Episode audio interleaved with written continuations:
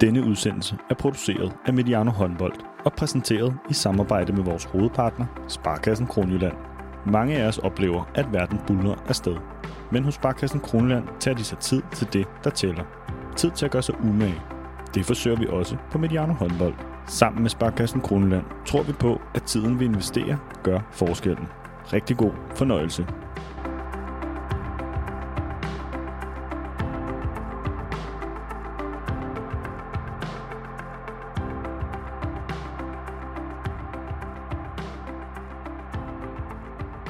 Velkommen til Mediano håndbold og den modenlige serie, som vi kalder International håndbold med Rasmus Bøjsen.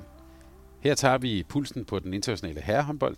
Vi gør det sammen med Rasmus Bøjsen, og vi lader håndboldbegejstringen få fuldt af mokløb i de her udsendelser. Velkommen, Rasmus. Mange tak, Thomas. Vi sidder faktisk hjemme hos dig, og vi har simpelthen lige set, vi har lige slukket for, at GOG har slået Vestprem her øh, onsdag aften. Hvad, hvad, hvad tænker du i øvrigt om den Jamen, kamp? Ja, det var en helt vild kamp med et hav af mål, og ja, en taktisk rigtig øh, flot kamp af GOG, som også var kolde øh, og dygtige til sidst. Og altså, selvom Vestbrem jo vel sagtens ikke er på sit højeste lige nu, så må man sige, at øh, en sejr i Vestbrem, det er der ikke ret mange klubber, der øh, er for ondt. Øh, det er jo kun det andet hold øh, i, i Skandinavien, der nogensinde har gjort det efter Aalborg, så øh, det, det går meget godt for, for de danske hold, når de møder Vestbrem. Aalborg og, og GOG har vundet dernede, og, og Skjern håndbold er, er gået videre øh, mod dem øh, i en 8. finale Champions League. Så øh, ja, det, det er Danmark er Vestbrems underund lige for tiden. Mange mål, og vi kan vel også godt tillade os at sige, at øh, Simon Pytlik, han har taget lidt form med ind til, Ja. til det, det Jamen, her han, er en, han er da vist en meget dygtig spiller, synes jeg. Ja, ham den unge. Så tillykke til, til GOG, fantastisk. Og så har I også lige fået sat øh, tidspunkt på, hvornår vi, vi, hvornår vi optager det her, hvis I hører det en lille smule senere. I dag skal vi tale om international håndbold efter VM, og øh, når jeg nu er her og er her sammen med Rasmus, så synes jeg, vi skal prøve at sejle hele det her store VM-skib helt i, i havnen. Jeg har skrevet her i mine noter, når jeg har chancen for at tale med dig til optagelse efter VM, så vil jeg tage den. Så er du overhovedet klar på lige at tage sådan en omgang mere om, om noget VM? Det kan jeg love dig, Thomas. Det føles næsten allerede længe siden, men det er trods alt ikke, øh, ikke, ikke så lang tid siden. Men Rasmus, før vi lige kommer til international håndbold, og øh, vi skal tale VM og hvad vi har lært og sådan noget, så kunne jeg godt tænke mig at starte med en anden af dagens store nyheder. Mikkel Hansen er øh, øh, syg på ubestemt tid og er, om man så må sige, blevet, blevet sendt ind af sin arbejdsgiver Aalborg håndbold. Øh, hvad tænker du, eller hvad tænkte du, da du hørte den nyhed? Jamen, først og fremmest bliver jeg da overrasket. Øhm, jeg synes, at både Aalborg og Mikkel Hansen, det virker som om, de har håndteret den her sag rigtig flot. Øhm, det er jo lidt et øh, tabubelagt øh, område, øh, og snakke rigtig meget omkring det i, i konkurrencesport og i håndboldsporten. Jeg kender ikke Mikkel Hansen personligt, men jeg kan godt forstå, at øh, det program og alle de ting, der er sket med ham øh, det seneste ja, år, øh, under et år, øh, har gjort, at han har været under et ekstremt stort pres. Øh, og jeg synes, at det virker som om, at at både Aalborg og Mikkel Hansen har gået ind i det, i det her, øh, ja, både meget professionelt, men også har gjort alt, der, der kan gøres i forhold til, at, at, øh, at det her det så er det helt rigtige for ham. Øh, ja, jeg synes, det er godt. Øh, der er nogle gode ting ved det også, at det er, at der kommer mere fokus på, på øh, mental øh, ja, sundhed i, øh, elitesport. Øh, jamen, jeg er jo selv ud af en familie, hvor at, at øh, vi også har været hårdt ramt i forhold til det psykiske, øh, og jeg har jo også selv øh, været igennem øh, en hård periode nu her efter min hjernerystelse, hvor jeg også øh, ja, har gået til noget psykolog og for ligesom at forebygge, at, at sådan nogle ting her ikke skal ske, og jeg synes jo, at at det er, det er selvfølgelig et punkt, der kan være svært at tale om, men, men fint at, at få noget mere fokus på det, og, og ja, det er jo bare rigtig vigtigt at snakke om, og der, det er jo desværre et, et stort problem i Danmark øh, lige nu og, og ude omkring i verden, at, at ja, at kunne blive stresset og kunne blive ramt psykisk. Så øh, jeg ønsker jo bare alt det bedste for Mikkel og hans familie, og jeg er sikker på, at, at med, med det, der er gjort nu her, så er der gode chancer for, at, han, at vi forhåbentlig snart får set ham igen. Og, ja, øh, men det bliver selvfølgelig svært for Aalborg. Der er jo selvfølgelig nogle, øh, nogle sportslige konsekvenser af det. Øh, han bliver jo svær at undvære for dem. Øh, så øh, jeg håber da på, at, at vi snart får ham at se igen. Og tak fordi du lige også deler din, din personlige op, øh, oplevelse. Men nu nævnte du også ordet tabu, mm. øh, og man kan sige, du med din egen person her, det du lige har sagt her, der er du også lidt med til at bryde det, det her. Er det egentlig tabu i sådan en, i sådan en elite sammenhæng? Jamen det er det vel øh, på en eller anden måde. Øh, man kan sige, at øh, håndbold er en konkurrencesport. Jeg synes jo langt hen ad vejen, at øh, den er bygget på et foreningsliv og et sammenhold og alle de her ting, men der er jo efterhånden også så mange penge i håndboldsporten, at man er øh, på et hold også konkurrenter. Det må vi jo bare erkende. Øh, så at snakke om, at man kan have det svært, øh, og man kan have nogle udfordringer øh, personligt, det, øh, det er nok lidt tabubelagt, også fordi, at, at man så nødigt vil øh, se svag ud over for sine holdkammerater, og man vil gerne hele tiden præstere og blive bedre og hjælpe sine holdkammerater, og øh, ja, og alle har en drøm om at komme på landsholdet og komme ud og opleve en masse ting med sin håndboldsport.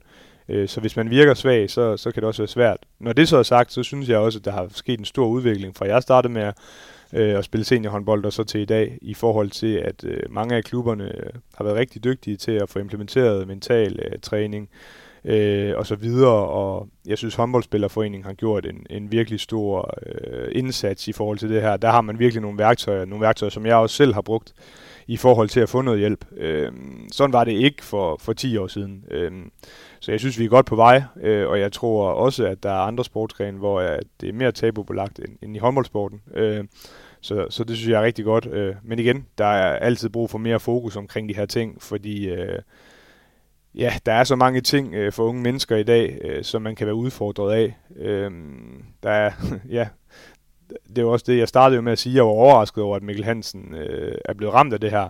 Men omvendt, øh, hvis man ser, det kommer vi sikkert, eller det gør vi helt sikkert tilbage øh, ind på øh, lidt senere, men hvis man ser på, på den belastning, der er på, på håndboldspillerne i dag, øh, så, øh, så ville det være mærkeligt, hvis der ikke var, var nogen, der blev ramt af det. Det må jeg bare sige. Ja, for det er jo øh, vanskeligt ikke at se det her. Det kommer faktisk øh, jo øh, mindre end sådan to døgn efter, at vicestatsminister Jakob Ellemann også øh, øh, er, er sygemeldt på mm. ubestemt tid. Øh, og man kunne måske også lave den kobling videre ind i håndboldverdenen til det, nu tager du næsten lidt fat på det, men med Magnus Savstrup, der kommer hjem, øh, bliver skadet, altså hele den der sådan, øh, hele den belastning, på en måde er det jo, kan man sige, et eller andet sundhedstegn, at mm. han melder fra. Altså, det kan også være, at kroppen har givet ham nogle, nogle tegn på det. Men skal vi også se det i en, i en i ramme af, at det er simpelthen en voldsom belastning, vi lægger på de her spillere? Ja, bestemt, og vi har jo også hørt, at Mathias Giesel har haft nogle issues i forhold til det her, og har også været dygtig til at snakke om det og fortælle omkring det og i talesætte det. Øh, ja, det tror jeg, men det er vel efterhånden en, en folkesygdom, øh, kan man næsten sige, og, og der bliver desværre mere og mere øh, ja, pres på de unge i dag, vil jeg sige. Øh, men det er jo selvfølgelig en helt anden snak. Øh, jeg synes i hvert fald bare, at det er, at det er befriende, at der, at der kommer noget fokus på det. Øh, så kunne man håbe, der var nogen, der vågnede op øh, rundt omkring i de forskellige forbund, øh, og begyndte at tænke sig lidt om i forhold til, hvad det er, at øh, spillere skal udsættes for. Ja, vi kan ovenikøbet lægge, øh, lægge, lægge, lægge til den her dokumentar på DR om øh, kvindelige fodboldspillere, hvor altså en, en, en, en overrepræsentation af psykiske lidelser, angst, øh, spiseforstyrrelser mm. osv. Det er, øh, vi ser også, kan man sige, de her år måske noget bagsiden af den der medalje. Ja, ja, og der er jo nok, nok eksempler at tage. Der har jo også været flere sager i, i svømmesporten. Øh, så øh, ja, det er jo næsten, som vi sidder her, Thomas, og bliver lidt deprimeret omkring det. nu, skal, nu skal vi jo også øh, snakke øh, om noget hyggeligt og dejligt, som håndboldsporten også er. Men, men ja, det, det er godt, der kommer fokus på det. Jeg sagde lige i indledningen, at vi øh, lader håndboldbegejstringen for fuldt mokløb. ja. det, det skal vi nok gøre, kan vi sige til lytterne. Men, øh, men i hvert fald værd at nævne, og øh, jeg vil også bare lige tilslutte mig det, du sagde med de bedste øh, hilsner og tanker til, til Mikkel Hansen og øh, hele hans familie. Øh, imponerende, hvis han har gået og tumlet med alt muligt, og, og så kunne præstere på, øh, på, det, på det plan, han også gjorde til VM. Det kan være, at det her det er noget, vi vender tilbage til på Miniano håndbold. Det kan jeg på ingen måde udelukke. Men nu skal vi i gang med den internationale håndbold. Og ligesom i sidste måned, Rasmus, så vil jeg bede dig give et bud på, hvad der har været månedens højdepunkt øh, for dig. Og jeg kunne måske øh, også spørge dig, altså, jeg månedens højdepunkt, og hvorfor var det USA mod Belgien, Rasmus? Ja, det var det ikke. øhm, jamen, jeg har faktisk øh, bare skrevet en spiller på, og, og det er Rasmus Lauke. Altså, jeg synes, øh, jamen, det er jo måske også, det er også virkelig en spiller, der har været hårdt ramt af alt muligt forskelligt, og et hav af skader, og kommer så øh, til slutrunden og har spillet en, en fremragende efterårssæson i, i Vestbrem, og har virkelig løftet det hold som anfører og alle de her ting, og nu tænker man, nu er det nu. Jeg havde kæmpe store forventninger til ham. Øh, og så kommer han jo til, til slutrunden og, og bøvler igen med, med en skade og er på vej øh, hjem sågar og giver det lige en chance mere og, og kommer så tilbage og starter lidt øh, svingende ud, men får løftet sig og viser bare, hvad for en klassespiller han er. Og så i finalen, altså det, det han leverer der, altså det er jo sådan, man får helt guldgysning over det. Altså jeg, jeg er dybt imponeret, og jeg er bare virkelig glad på hans vegne. Så for mig var det klart øh, månedens håndboldmæssige højdepunkt det synes jeg var meget velvalgt og øvrigt meget, meget passende til, til det, vi talte om. Man kunne jo også bare, altså, helt hans sådan ageren, der, det der, der blev virkelig givet nogle gedine testbombs ude på, ude på den der sidelinje. Man kunne se, at det var en kæmpe forløsning mm. for Rasmus Lauke. Jamen det er klart jo, altså vi snakker om spillere, der har misset fem slutrunder på grund af skader, og nu var han på vej til at misse sin sjette.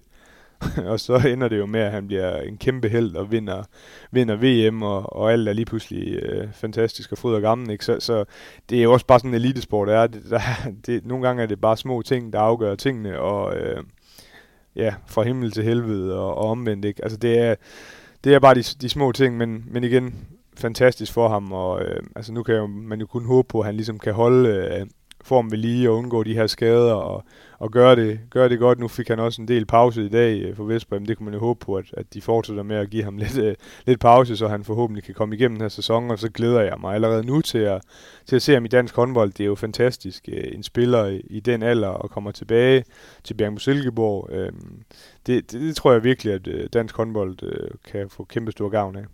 Og meget godt, Rasmus Lauke, lige at fyre den af på anden halvleg af en VM-finale. det, det, det, det er jo der, man skal gøre det. Så øh, der har vi også noget elitesport. Nå, men i det her program, der, øh, der kommer vi til at tale, det bliver lidt anderledes, end vi plejer, når Rasmus og jeg er sammen, men vi skal tale om nogle indtryk fra VM, hvad vi har lært. Vi skal kigge på en række internationale nyheder. Vi skal i hvert fald forbi Polen, Rasmus. Mm. Så skal vi øh, lige tale lidt Bundesliga, det plejer vi at gøre. Vi skal omkring de europæiske turneringer. Og så øhm, gav jeg dig sidste gang en lektie om, øh, at udarbejde en top 5 over de største talenter i europæisk øh, håndbold. Det tager vi til sidst, og så får du en ny lektie for. Øh, og alt det her, det kan lade sig gøre på grund af Sparkassen Kronjylland, og i en usikker tid med store beslutninger, så tager de sig tid til at lytte, og det gør en forskel. Prisen på el går op og ned. Prisen på varme er rekordhøj, mælk er dyrere, og alting stiger og stiger. Men hvad betyder det egentlig for min økonomi? I Sparkassen Kronjylland hjælper vi dig med at få det økonomiske overblik, så du kan være tryg i hverdagen. Find os på sparkron.dk eller i en af vores afdelinger. Vi er tættere på, end du tror.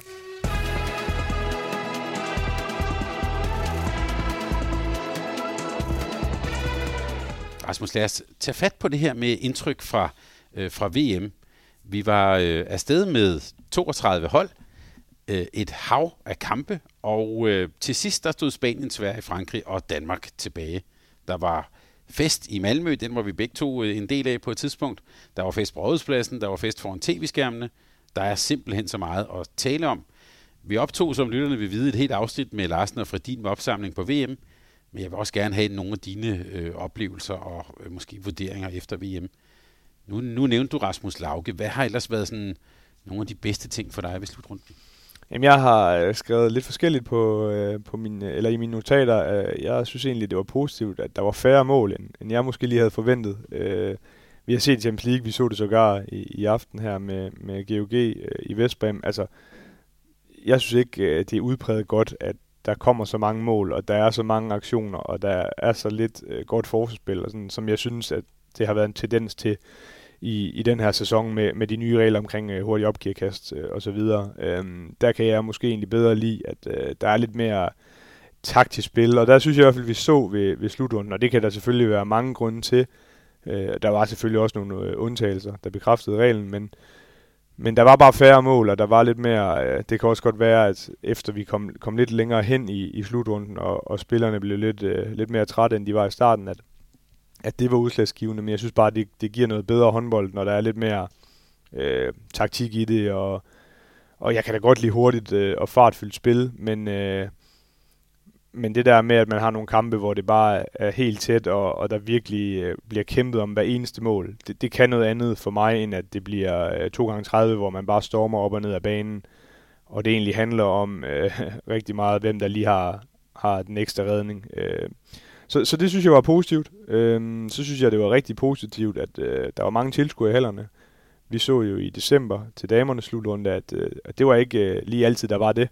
Og der var der også kampe. Øh, der var jo selvfølgelig mange kampe til den her VM-slutrunde, hvor der heller ikke var så mange men, øh, tilskuere, men sådan øh, langt hen ad vejen synes jeg, at, øh, at det, det var rigtig positivt, at der var mange tilskuere. Det, det betyder bare rigtig meget for sådan en tv-sport som håndbold, at, at der, er, at der sidder nogen ude i hallerne og, og giver den gas. Så, så det var positivt. Jeg var selv i, i Malmø, og, og på trods af, at, øh, at Danmark øh, spiller kampe, øh, som vi godt ved, at de vinder, og hvor det ikke lige øh, nødvendigvis var øh, så spændende, så var der stadig over 10.000 danskere, og der blev givet gas, og så kan man...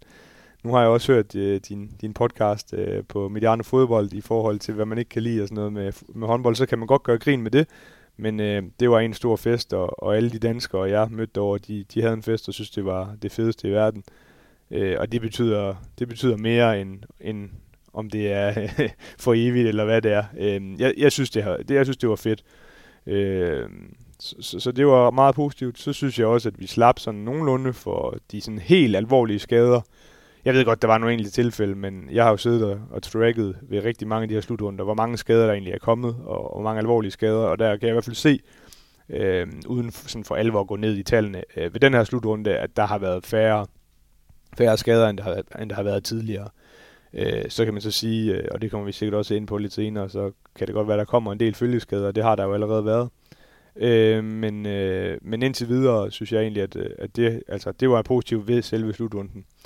Og så bliver jeg selvfølgelig også nødt til at, at, at nævne, øh, selvom man næsten ikke gider det mere, at, at det var dejligt, at corona ikke fik nogen indvirkning på, øh, på hvem det var, der, der rent med det hele. Det, det synes jeg var rigtig dejligt. Så det var, det var egentlig de fire ting, som jeg for alvor øh, har bidt mærke i, at det synes jeg var dejligt. Det er rigtigt, at øh, jeg har altid åbenbart fået en rolle med at skulle at tage en fra håndbolden undervejs. Det gør jeg gerne. Øh, kunne man ikke også få til, Rasmus, det her med, nu nævnte du også med forsvarsen, at øh, jeg tænkte i hvert fald på, at landsholdshåndbolden, altså vi, sporten her, der, der spiller landsholden altså en stor rolle. Altså, det for tilskuerne ikke, det bliver, altså det der med og, og nationalsang og sådan noget, altså landsholdene, det betyder noget for vores sport.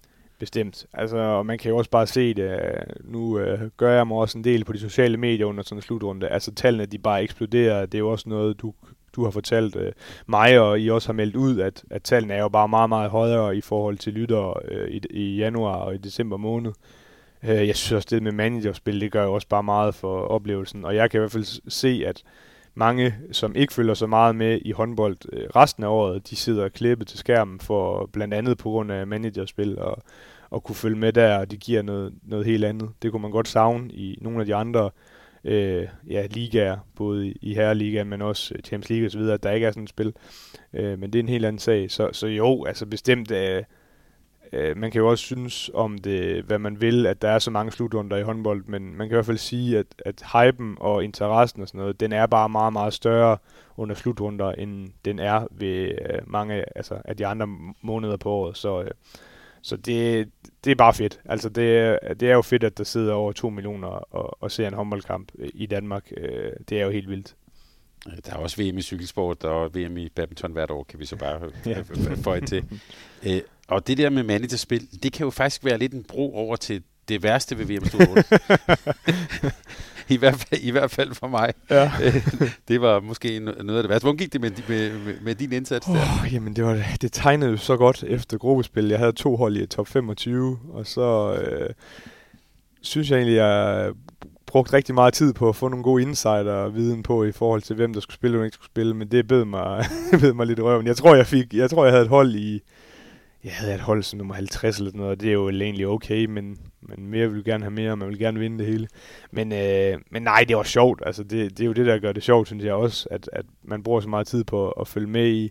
Så kan det godt være, at man øh, ikke har den store øh, hvad hedder det, interesse ellers ved nogle af kampene, men så fordi man har en spiller, eller hvad det kunne være, så, så følger man lidt ekstra med der. Så, øh, så det var, for mig var det i hvert fald ikke det værste øh, ved VM-slutrunden. Det, det, det må være for dig, Thomas. Ja, jeg startede rigtig godt. Jeg havde jo øh, øh, lyttet til dig, og det gik rigtig godt. Lige derfra, da jeg så begyndte at skifte ud, det gik kun for ondt til værre. Det blev bare værre, værre, værre.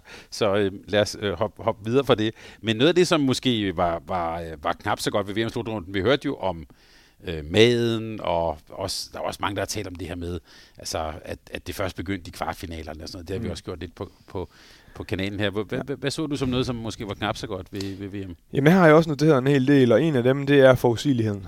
Og det er jo lidt det her med, som du siger, at det først starter ved kvartfinalerne. Men altså, man, jeg gættede da også de fire hold, der gik i semifinalen inden slutrunden, fordi det har jo været meget, meget de fire hold, der ligesom har, har været en del af det sjoveste selskab øh, ved de seneste mange slutrunder. Og det synes jeg er ærgerligt. Altså sport lever jo langt hen ad vejen af uforudsigelighed.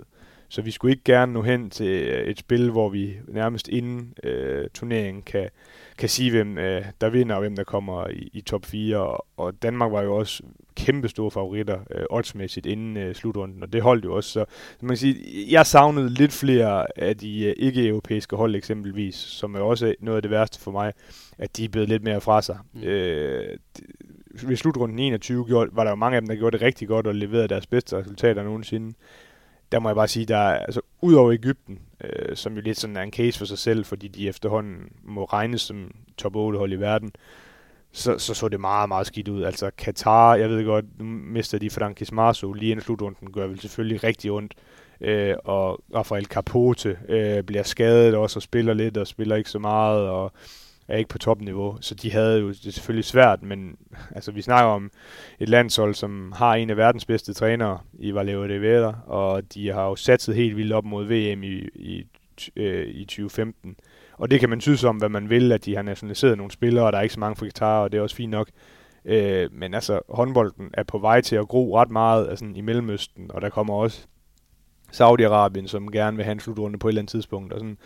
Øh, så det er jo egentlig ikke noget, jeg, jeg kan lide, men jeg, det jeg kan se, det er bare, at Katar er blevet langt dårligere, og der bliver ikke rigtig investeret i nye, dygtige spillere, og man havde jo på en eller anden måde, øh, havde jeg i hvert fald kunne håbe på, at det kunne have skabt noget hype i landet, og det virker det ikke som om, og, og de, var, de var virkelig skidt kørende. Øh, Argentina og Brasilien, ja, i glimt viste de da noget fint håndbold, man kan sige, at Argentina går videre fra en meget svær gruppe, men de var jo langt fra øh, top 8. Tunesien og Algeriet, altså de, det, det jeg, jeg, tror, jeg kan ikke huske, de har været så dårlige. Altså, Tunesien, som i Afrika, øh, afrikansk mesterskab for første gang nogensinde i, i 22 ikke vinder en medalje, og ja, spiller, jeg synes jo virkelig skidt, øh, og ja, til VM-slutrunden, og Algeriet endnu værre. Øh, altså, det er jo to tidligere store magter i afrikansk håndbold, så, så det bekymrer mig lidt, at, øh, at de har været så langt fra. Øh, og det er jo egentlig det samme med, med subtoppen øh, i Europa. Havde jeg jo også sådan begyndt at skabe lidt forventninger til. Øh, vi kommer selvfølgelig ind på det senere, men, men hold som Norge, Serbien, øh, ja egentlig også Ægypten, øh, Tyskland og sådan, altså Norge var selvfølgelig rigtig tæt på, men det var ikke sådan for alvor, man sidder. Man sad jo ikke og tænkte, at en af de hold, heller ikke Island, at de kunne vinde det hele. Øh, Portugal er også på vej ned. Så, så jeg synes, jeg sad egentlig med en fornemmelse inden slutrunden, at man kunne håbe lidt på, at nogle af de her hold kunne komme tættere på top 4. Jeg synes egentlig, det var lige tværtom. Så, så det bekymrer mig lidt øh, i, forhold til, i forhold til, at, at vi bliver nødt til at have noget uforudsigelighed i håndbold, før at man kan fastholde interessen, tror jeg. Øhm, så synes jeg, der var meget få af, af de unge spillere, der ligesom øh, fik et internationalt gennembrud. Jeg ved godt, at så vil alle råbe og sige Pytlik og Knor, øh, som jo så også er, er undtagelserne, og så synes jeg også, Erik Johansson og Francisco øh, Costa er også langt hen ad vejen ja, måske gjorde, man kan forvente, men, men de var rigtig dygtige. Men derudover synes jeg ikke, der var sådan mange, der sådan poppede op, som vi har set ved nogle af de andre VM-slutrunder. Øh, også for de ikke-europæiske hold, der, der sidder man heller ikke og siger, okay, der er lige en 5-6 spillere på hver hold, som vi kan se om 3-4 år, der bliver de rigtig dygtige. Så, så det synes jeg egentlig også var lidt ærgerligt. Det var meget the, the usual suspects, vi ligesom, øh, og det er jo igen med uforudsigelighed. Der vil man gerne have nogle, nogle nye unge spillere, der kommer op og gør det rigtig godt. Det check, der var. Øh, så har vi jo et kæmpe issue for mig, øh, en tendens i håndboldverdenen med både skridt, men også øh, skud, hvor man står i feltet. Jamen, jeg ved ikke, hvor meget man skal sige om det. Jeg kan bare sige, at det er et kæmpe problem, synes jeg, fordi øh, det, det bliver så meget sværere at dække op, øh, når man har lov til at tage 5-6 skridt. Øh, og der er jo ingen grund til at begynde at nævne spillere, fordi der er efterhånden så mange, der gør det, og det kan jeg godt forstå. Altså, hvis man er så dygtig, så hurtig, har så god balance i sin krop, og man ved, man får lov til at tage fire, nogle gange fem skridt, så havde jeg da også gjort det, hvis jeg kunne. Det kan jeg absolut ikke, men hvis jeg kunne, så havde jeg også gjort det. Nej, det, det, det så langt den ad vejen bliver vi jo nødt til at, at kigge på, om der skal laves noget om, om det simpelthen skal, skal være lovligt at tage en dribling og lande, og så starte på nul derfra. Øh, sådan er reglerne jo ikke i dag, øh, men det er jo sådan, der bliver dømt efter efterhånden. Og det går bare så hurtigt, det er svært. Så enten skal man jo kigge på, om man skal lave skridtreglerne helt om, eller også skal man øh, ja, virkelig gøre et eller andet drastisk i forhold til, om man, jeg har jo selv foreslået, om man skulle have en, en tredje dommer, der kun kiggede på, på skridt og på øh, skud, som, altså i feltet, hvor man står i feltet. Om det kunne hjælpe, øh, men det kan også godt være, at der skal ændres på reglerne, og og jeg synes jo i det hele taget, at reglerne bliver, bliver sværere og sværere for dommerne at håndhæve, så det kunne godt være, at man skulle revolutionere lidt det, og så tænke over, at det kunne godt være, at man ikke hver eneste gang skulle prøve at lave nogle nye regler, for at, at rette på nogle dumme regler, man i forvejen har, har lavet, øh, 7 mod 6 øh, og så videre. Nej, så skulle man måske prøve at ændre lidt i de regler, man har. Øh, men det er også en længere snak, men jeg synes bare, det er, det er beklageligt for håndboldsporten, at det er sådan, at de regler, der egentlig er, de ikke håndhæves. Og det er også noget, som jeg kan høre på dem, som ikke ser så meget håndbold til, til dagligt, at, at de kan simpelthen ikke forstå det. Øh, amerikanere, de fatter ingenting af, at, at der slet ikke bliver håndhævet noget i forhold til reglerne. Jo, men, men, ja. men interessant i finalen, der dømmer dommerne faktisk på Janis Linde mm. øh, nede. De dømmer ja. ham ovenkøbet også, hvor han er mm. øh, uden for banen. banen. Ja det er ret sjældent, man ser det. Ja. Altså, og så ovenikøbet en VM-finale. Ja, og så sidder man jo også der, altså, så tager man nu sig selv i, så er det også lidt irriterende faktisk. De dømmer det, fordi de gør det ikke alle de andre gange. Nej. Og det er jo også, det er jo også egentlig på en eller anden måde åndssvagt, ikke? Fordi vi vil gerne have, at de dømmer godt. øh, men altså, jeg kan godt forstå dommerne, at de på en eller anden måde har en linje, og jeg har også snakket med flere topdommer uden at, at nævne navn, der siger, at det er jo bare, det er jo simpelthen så svært at håndhæve øh, så man kan fløjte en kamp helt i stykker, hvis man reelt set øh, forsøger at håndhæve det der. Så ja, det er, vi er jo nok ude i, at, at man skal kigge på, hvad, hvad man så kan gøre. Øh. Det er jo også fordi, det her med skridt, ja, det, jeg ved godt, det er en kæmpe Pandoras æske, vi, mm. vi åbner her, men det, det med skridt er jo også, at der dømmer man jo også, man kan jo ikke stå og tælle. Nej. Så man dømmer jo lidt på, hvordan ser det ud, mm. eller sådan på følelsen, ikke? Og der er de blevet så dygtige til øh, at få det til at se ud, som om, at du kun tager tre. Så ja. det er jo det, det vi, og vi, altså tidligere var det jo sådan, det er jo ikke noget nyt, kan man sige. Uh, tidligere var det jo sådan, at fik du uh, en takling, jamen så fik du måske lige lov til at tage et ekstra skridt. Uh, det er jo, det, det, sådan er det jo stadig, og det, det synes jeg jo heller ikke om, men, men nu er det bare blevet så gralt, synes jeg, at nu bliver man simpelthen nødt til at kigge på det. Og så kan vi jo så uh, gå videre til mit, uh, mit største problem i forhold til, hvad det værste ja, okay, du har bygget op i virkeligheden. Ja, ja, det kan jeg love dig. Øh, mit største problem i forhold til, hvad der er værst ved den her, den her VM-slutrunde, vi har været igennem, det er ubestridt IHF, altså det internationale håndboldforbund. Jeg synes jo, man har et fantastisk produkt øh, med håndboldsporten, og særligt ved slutrunder. Men, men det ødelægger man jo ved at have så mange håbløse beslutninger, og så meget håbløst. Jeg kan jo bare starte. For det første, strukturen er, synes jeg, dårlig. Det er så, hvad det er. Øh, men at man så ikke engang kan finde ud af at sammensætte et program, som man 48 timer inden en slutrunde, eller en semifinal undskyld, ikke ved, hvor man skal spille hen, i hvert fald et land. Jamen altså, jeg, jeg, jeg kan ikke blive rystet over noget, som IHF har haft gang i, men det er tæt på her. Jeg synes, jeg, jeg bliver næsten lidt sur over det. Altså, man bliver jo, jeg blev jo både kimet og, øh, hvad hedder det, kimet ned, og der var så mange, der skrev til mig, som havde købt billetter til semifinalen i, øh, i Stockholm og havde håbet på, at man skulle se i Danmark. Og det er så hvad det er. Jeg ved godt, at, at man kunne se det inden, at det kunne komme. Øh, men så skulle man i hvert fald være bedre til at oplyse det. Folk kunne ikke finde ud af strukturen. Hvem mødte hvem og sådan noget.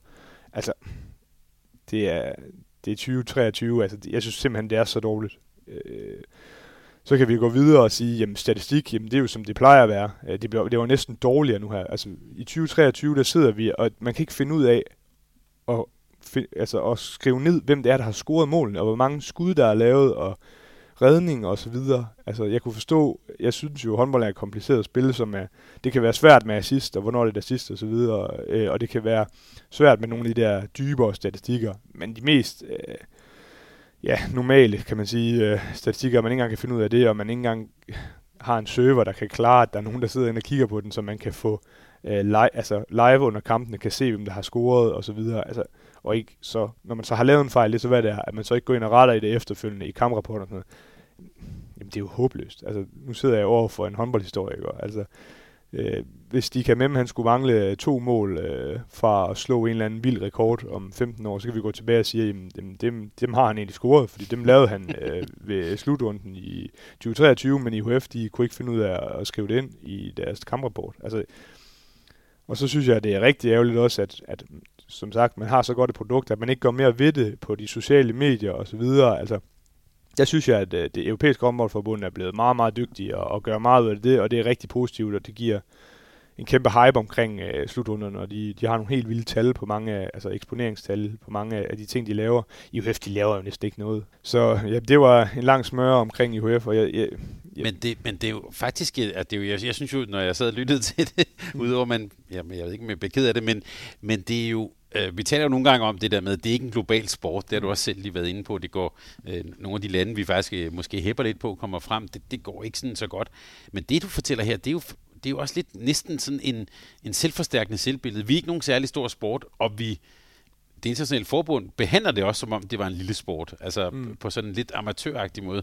Jeg synes specielt det her med semifinaler og sådan noget, det er jo, altså, det, er jo det ypperste, vi taler om her, og så bliver det behandlet på den måde. Ja. Det, det er jo, altså, så, så bliver det jo lidt den der selvforstærkende historie om, at vi er faktisk øh, lidt et, bare et lille forbund. Ja, ja, og Spanien, de løber øh, forud for en, var det bronzekamp, og ja, ja og varmer op i hallen, og vi, vi har set det tidligere også. Altså, ja, EM i, det var ja. faktisk også i Stockholm. Ja, ja, så altså, få nu styr på de ting. Altså, jeg synes egentlig, jeg bliver nødt til at sige, hvor svært kan det seriøst være. Mm. Altså, så så det, det synes jeg er lidt ærgerligt, fordi som jeg startede med at sige, altså, jeg synes virkelig, at håndbolden har et fantastisk produkt, hvor der virkelig er nogle muligheder for, for at udvikle det også og udbrede det i, på verdensplan, men, men det kræver jo, at, altså, at vi har nogle professionelle folk, der kan finde ud af at gøre de ting. Øhm.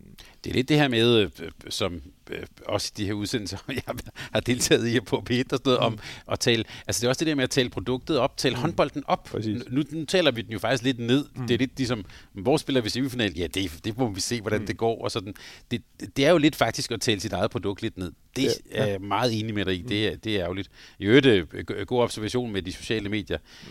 EHF var faktisk mere aktive, lagde jeg mærke til, mm. under slutrunden, ja. end, end IHF. Altså, mm. de, var, de var faktisk, nej, nu det, det bliver spændende at se, hvad der sker næste år i Tyskland og sådan noget. Ja, ja. De, de var meget, for de havde de hypet rigtig godt jo. Mm. Ja, men IHF, de var jo sågar næsten ved at glemme, at de, skulle, de havde et all hold de skulle offentliggøre. Det gjorde man først en time efter finalen, i stedet for at gøre det, hvor der var tv-serier for alverdens lande, og at man ikke fik hædret MVP'en og topscoren ved slutrunden og sådan noget. Der, altså, jamen. Der, der, jeg tænkte utrolig meget på dig, men det, det er all for det plejer, du, det plejer du også altid at være opmærksom på. Og så ja. tænkte jeg, okay, det er meget cool, de venter til efter finalen, hmm. men de blev ikke kåret heller inde på banen, vel? Nej. Nej, nej, det, det blev lige smidt ud på sådan et billede bare på deres øh, sociale medier, og så var det lige det. Så ja, der er, der er virkelig et potentiale i forhold til forbedringer mere kan jeg næsten ikke sige omkring Nej, det. men det, det, det, synes jeg, du kommer, det, det synes jeg, du kommer klart igennem. Rasmus har det, ja, det, vi kan sige til lytterne, det her det ender med at blive øh, den totalt, det, den mest depressive udsendelse, vi nogensinde har lavet. For på det næste punkt, jeg har stående på, på, øh, på, på hvad hedder det, på dagsordenen her, det handler faktisk om den der matchfixing-skandal. Jeg har, øh, jeg har jo tænkt på, at der øh, kunne være jo adskillige podcast i det. Men, men bare, bare kort, altså de, dine tanker om det. Hvad, hvad, du har fulgt håndbolden i mange år. Ja, nu skal jeg jo nok også passe på, hvad jeg siger, men øh, altså, jeg er jo ikke overrasket, det bliver jeg nødt til at sige. Mm. Altså, man hører så mange ting, man kan se så mange ting, øh, også i forhold til oddsudsving, påsætning af dommer, hvem er det, der gør det, og så videre. Så jeg er desværre ikke overrasket, det bliver jeg bare nødt til at sige. Øh, og det er jo selvfølgelig øh, et globalt problem i rigtig mange sportsgrene, så det skulle også være mærkeligt, hvis det ikke også foregik i håndboldsporten. Og så kan man vende lidt tilbage til nogle af dommerne og sige, øh, som jeg sagde før, der synes jeg, vi har brug for at kigge på, hvordan vi kan give dem nogle bedre øh, forudsætninger. Vi bliver nødt til at have nogle professionelle dommer. Øh, det kan ikke passe, at der render øh, en, et hav af spillere rundt og tjener, jeg ved ikke hvor mange penge, og så kan vi ikke have fuldtidsprofessionelle dommer i, i hvert fald i de europæiske kampe og i de største ligaer. Så, så det synes jeg er et kæmpe punkt på dagsordenen, og jeg ved, det koster penge, og det skal tages et andet sted fra og sådan noget, men ja, man kan selvfølgelig starte et sted. Øh, om, om 10 år håber jeg, at det er sådan, og jeg ved, det er sådan i nogle af, ligerne. ligaerne. Øh, det vil i hvert fald gøre meget, tror jeg, fordi hvis jeg skal prøve at sætte mig ind i, øh, nu har vi jo ikke engang startet med i forhold til, om der er noget om sagen og hvad det er. Hvis jeg skal prøve at sætte mig ind i, hvorfor man matchfixer som dommer, så er det jo fordi, at man økonomisk øh, virkelig kan cash ind. Øh, så der er jo et kæmpe incitament for nogle af de her dommer, øh, som er blevet nævnt i forhold til det her. Så, så er det helt store problem for mig i forhold til den her sag, det er jo, at man ikke har spillet med åbne kort i IHF i forhold til at melde det ud til offentligheden. Havde man gjort det, så havde man øh, haft en sag på daværende tidspunkt, øh, hvor det kom frem, øhm, og så var der jo forhåbentlig som der også har været noget undersøgelse af det. Det er blevet sendt videre til ja, det østriske politi, tror jeg det var. Øhm, og så er de jo så åbenbart blevet renset. Øh, der er i hvert fald, de er i hvert fald ikke blevet dømt for noget. Og så må vi jo stole på, at, at de myndigheder, der skal kigge på sådan noget, de, de gør, hvad de kan. Men, men for mig er problemet, at det ligesom har været fordækt, at det ikke har været frem i lyset. Fordi øh, med den historik, der har været inden for håndboldsporten, det er jo, ikke, øh, det er jo desværre ikke langt fra første gang, vi hører omkring de her ting. Øhm, så var der jo dengang, der sådan for alvor begyndte at rulle nogle historier, øh, så, så, så var det jo ligesom om, at, at alle gik ind for, at nu skal vi have rodet op, og nu skal der ikke øh, ske sådan noget i håndboldsporten. Øhm, og det er ligesom rimelig hurtigt glemt, men derfor havde jeg bare haft et håb om, at man så offentliggjorde sådan en rapport, når det var, eller måske ikke offentliggjorde hele rapporten, men i hvert fald offentliggjorde, at nu var der en sag i gang. Øhm, fordi man har jo heller ikke rigtig beskyttet de dommerpar, der har været, eller der er, eller har været mistænkt for de her ting. Nu bliver de jo selvfølgelig også ramt af, at det kommer ud midt i en slutrunde. Øhm, sådan nogle ting kan man selvfølgelig ikke time, øh, og det er jo meget uheldigt under selve slutrunden. Jeg synes egentlig, at, øh, at de dommerpar, der ligesom var under anklage der, og der kom de ting frem omkring dem, de, de, de gjorde det vel egentlig ganske hederligt. Øh. Så, øh, så nej, altså for det bottom line, det er bare en virkelig dårlig sag for håndboldsporten. Øh, og der er jo efterfølgende kommet flere og flere ting, og jeg ved ikke, om TV2 kommer med mere, men hvor man alting er, så er det i hvert fald bare øh, skruen uden inden, og jeg håber på en eller anden måde, at, at man kan prøve at få ryddet op i det, og jeg tror, man kan den måde, man starter med det på, det er at spille med åbne kort, og give bedre forudsætninger for dommerne, sådan at de ikke har et incitament til at gøre det her. Og så skal man selvfølgelig, jeg synes jo eksempelvis håndboldspillerforeningen i Danmark har virkelig øh, øh gjort et stort øh, job der i forhold til at få fortalt øh, spillerne i klubberne omkring de her ting. Hvad må man, hvad må man ikke? Der er altså der er jo, og man kan melde ind, øh, hvis det er, man hører noget, og være anonym, og alle de her ting, der skal gøres. Øh, og det håber jeg også, at man ligesom får udbredt. Det er jo desværre ikke så mange lande, der har håndboldspillerforeninger, og hvor det ligesom er, er, er så professionelt, som det er i Danmark øh, og i Norden i det hele taget. Så, så der kan man også håbe på, at det ligesom på et eller andet tidspunkt øh, bliver mere udbredt, øh, eksempelvis i Østeuropa. Øh, så at spillerne, men også dommerne, øh, ja, få lært, hvad det er, man kan og hvad man ikke kan. Øhm, ja. Men jeg tror desværre ikke, at vi har hørt det sidste i den her sag nu. Øh, men det virker lidt som om, at, at det hele bliver prøvet at tide lidt ihjel. Øh, og det kan man jo synes om, hvad man vil. Ja, fordi det værste er jo, at man jo øh, når man sidder og nyder en håndboldkamp, og lad os sige, den er uafgjort, eller der er et eller andet kontroversielt til sidst, mm-hmm. så kan man jo ikke lade være at sidde og tænke, øh, hvad handlede det her lige om? Mm. Altså, det, den der, det, det er mere den der skjulte, øh, det filter, der kommer på. Ja. Det, det gør jo, at... Øh, altså, det, at det gør jo øh, måske nydelsen ved at se en rigtig god Champions mm. League-kamp, den bliver pludselig... Ja. Øh, det kan jeg godt forstå, og, og det var også noget, jeg oplevede. Nu sad jeg jo for TV2 og live og svarede på spørgsmål under øh, Danmarks kampe til slutrunden, og det var jo meget det, der det gik på at folk skrev ind, øh, vi synes godt nok, der er mange mærkelige kendelser her. Øh, kan, kan det være matchfixing? Sådan noget? Det, det synes jeg er svært at svare på, men sådan overordnet, så skal man prøve at se, lade være med at se spøgelser i alt. Altså, det handler jo rigtig meget om, uden jeg er mega ekspert i det her, men så handler det jo meget om, hvordan øh, oddset udvikler sig mm. øh, op til en kamp. Øh, og så længe, at der ikke er noget at se derpå i forhold til odds, kæmpe oddsudsving, jamen så er der ingen grund til at begynde at tænke alt for meget i det altså i forhold til matchfixing, øh, synes jeg ikke. Så, så skal der være nogle, i hvert fald nogle andre oplysninger, der gør det. Der er ingen grund til at sidde under en kamp og tænke, er det her matchfixing? Øh, fordi håndbold er bare, altså verdens, jeg tror virkelig, det er verdens sværeste øh, sport at være dommer i, fordi der er så mange tvivlskendelser, og det er så, hvad hedder det, øh, så svært et spil at dømme i, kompliceret et spil. Så hvis vi skal sidde og tænke på hele tiden, um, er der noget øh, uldent ved det her, jamen så bliver man skør i hovedet, så skal man lade være med at se håndbold. Øh. Ja, fordi også de, nogle af de eksempler, som TV2 lagde op, altså jeg har set mange mm. håndboldkampe, og jeg kunne godt se, at okay, det stod mm. lidt mærkeligt, men, ja. men, men det var ikke sådan, altså, altså ja, måske en lille, uh, men det var ikke sådan, man tænkte, okay, det var virkelig, virkelig mærkeligt. Der, der var sådan en ja. med Andreas Nilsson, hvor han vender sig om, og så mm. dømmer de, ja, ja, ja, men det kunne de nok også gøre i nogle andre kampe. Lige nøjagtigt. Øh, så, så igen, det er jo så kun, når man så på baggrund af de ting, man kan se i forhold til oddsudsving og sådan noget, ved det, ja. og hvad der er blevet spillet vanvittige summer på, så er det jo så der, det begynder at blive lidt, øh, ja, hvad skal man sige, shaky. Øhm, så, så nej, jeg tror, man skal, man skal lade eksperter inden for det her område afgøre, hvad det er, der giver mening, og som jeg kan forstå, så er der jo forskellige øh, øh, instanser, som kigger på de her ting hele tiden og melder det videre, og der er jo også nogle øh, bettingselskaber, som jo også har en stor øh, interesse i, at alt foregår efter planen, som jo omsætter for jeg ved ikke hvor mange milliarder, øh, som også bruger rigtig mange ressourcer på øh, at sende informationer videre, hvis de oplever øh, mærkelige øh, oddsudsving. Og jamen, nu er det så måske også fordi, at de her sager har været i gang, så sidder man jo også selv, som jeg gør, som interesserer sig for håndbold, og, og prøver at holde øje med nogle af de her, de her oddsudsving og, og nogle af dommerne. Øh, og der må jeg bare sige, uden at gå ind i, hvordan der ledes, der, der sker nogle mærkelige ting nogle gange i forhold til, hvad der bliver oddset rigtig mange penge på. Så øhm, ja, jeg tror desværre, at det er et stort problem i håndboldsporten. Rasmus, nu har vi brugt cirka 40 minutter. De, de måske to mest håndboldbegejstrede mennesker i hele Danmark har nu, nu har vi talt vores sport godt, godt ned. øhm, men det fortæller også noget om den kærlighed, vi har til sport, tror jeg, at, at, at, øhm, at det selvfølgelig går, øh, går os på. Jeg synes, vi skal hoppe til, øh, til det punkt, hvor vi lige skal vende nogle internationale øh, nyheder, fordi siden vi talte sammen sidst, har der faktisk været nærmest et utal mm. af, af, af nyheder. Og øh, jeg synes, vi skal starte med en, som har været, næsten været en saga her, med i, hvor vi har haft den her, den her serie, nemlig Kielse, mm. he, hele Polen. Mens vi taler sammen her, der kan jo være sket noget, men næsten fra vi taler sammen til øh, det er hørt. Hvad er status egentlig i Kielse?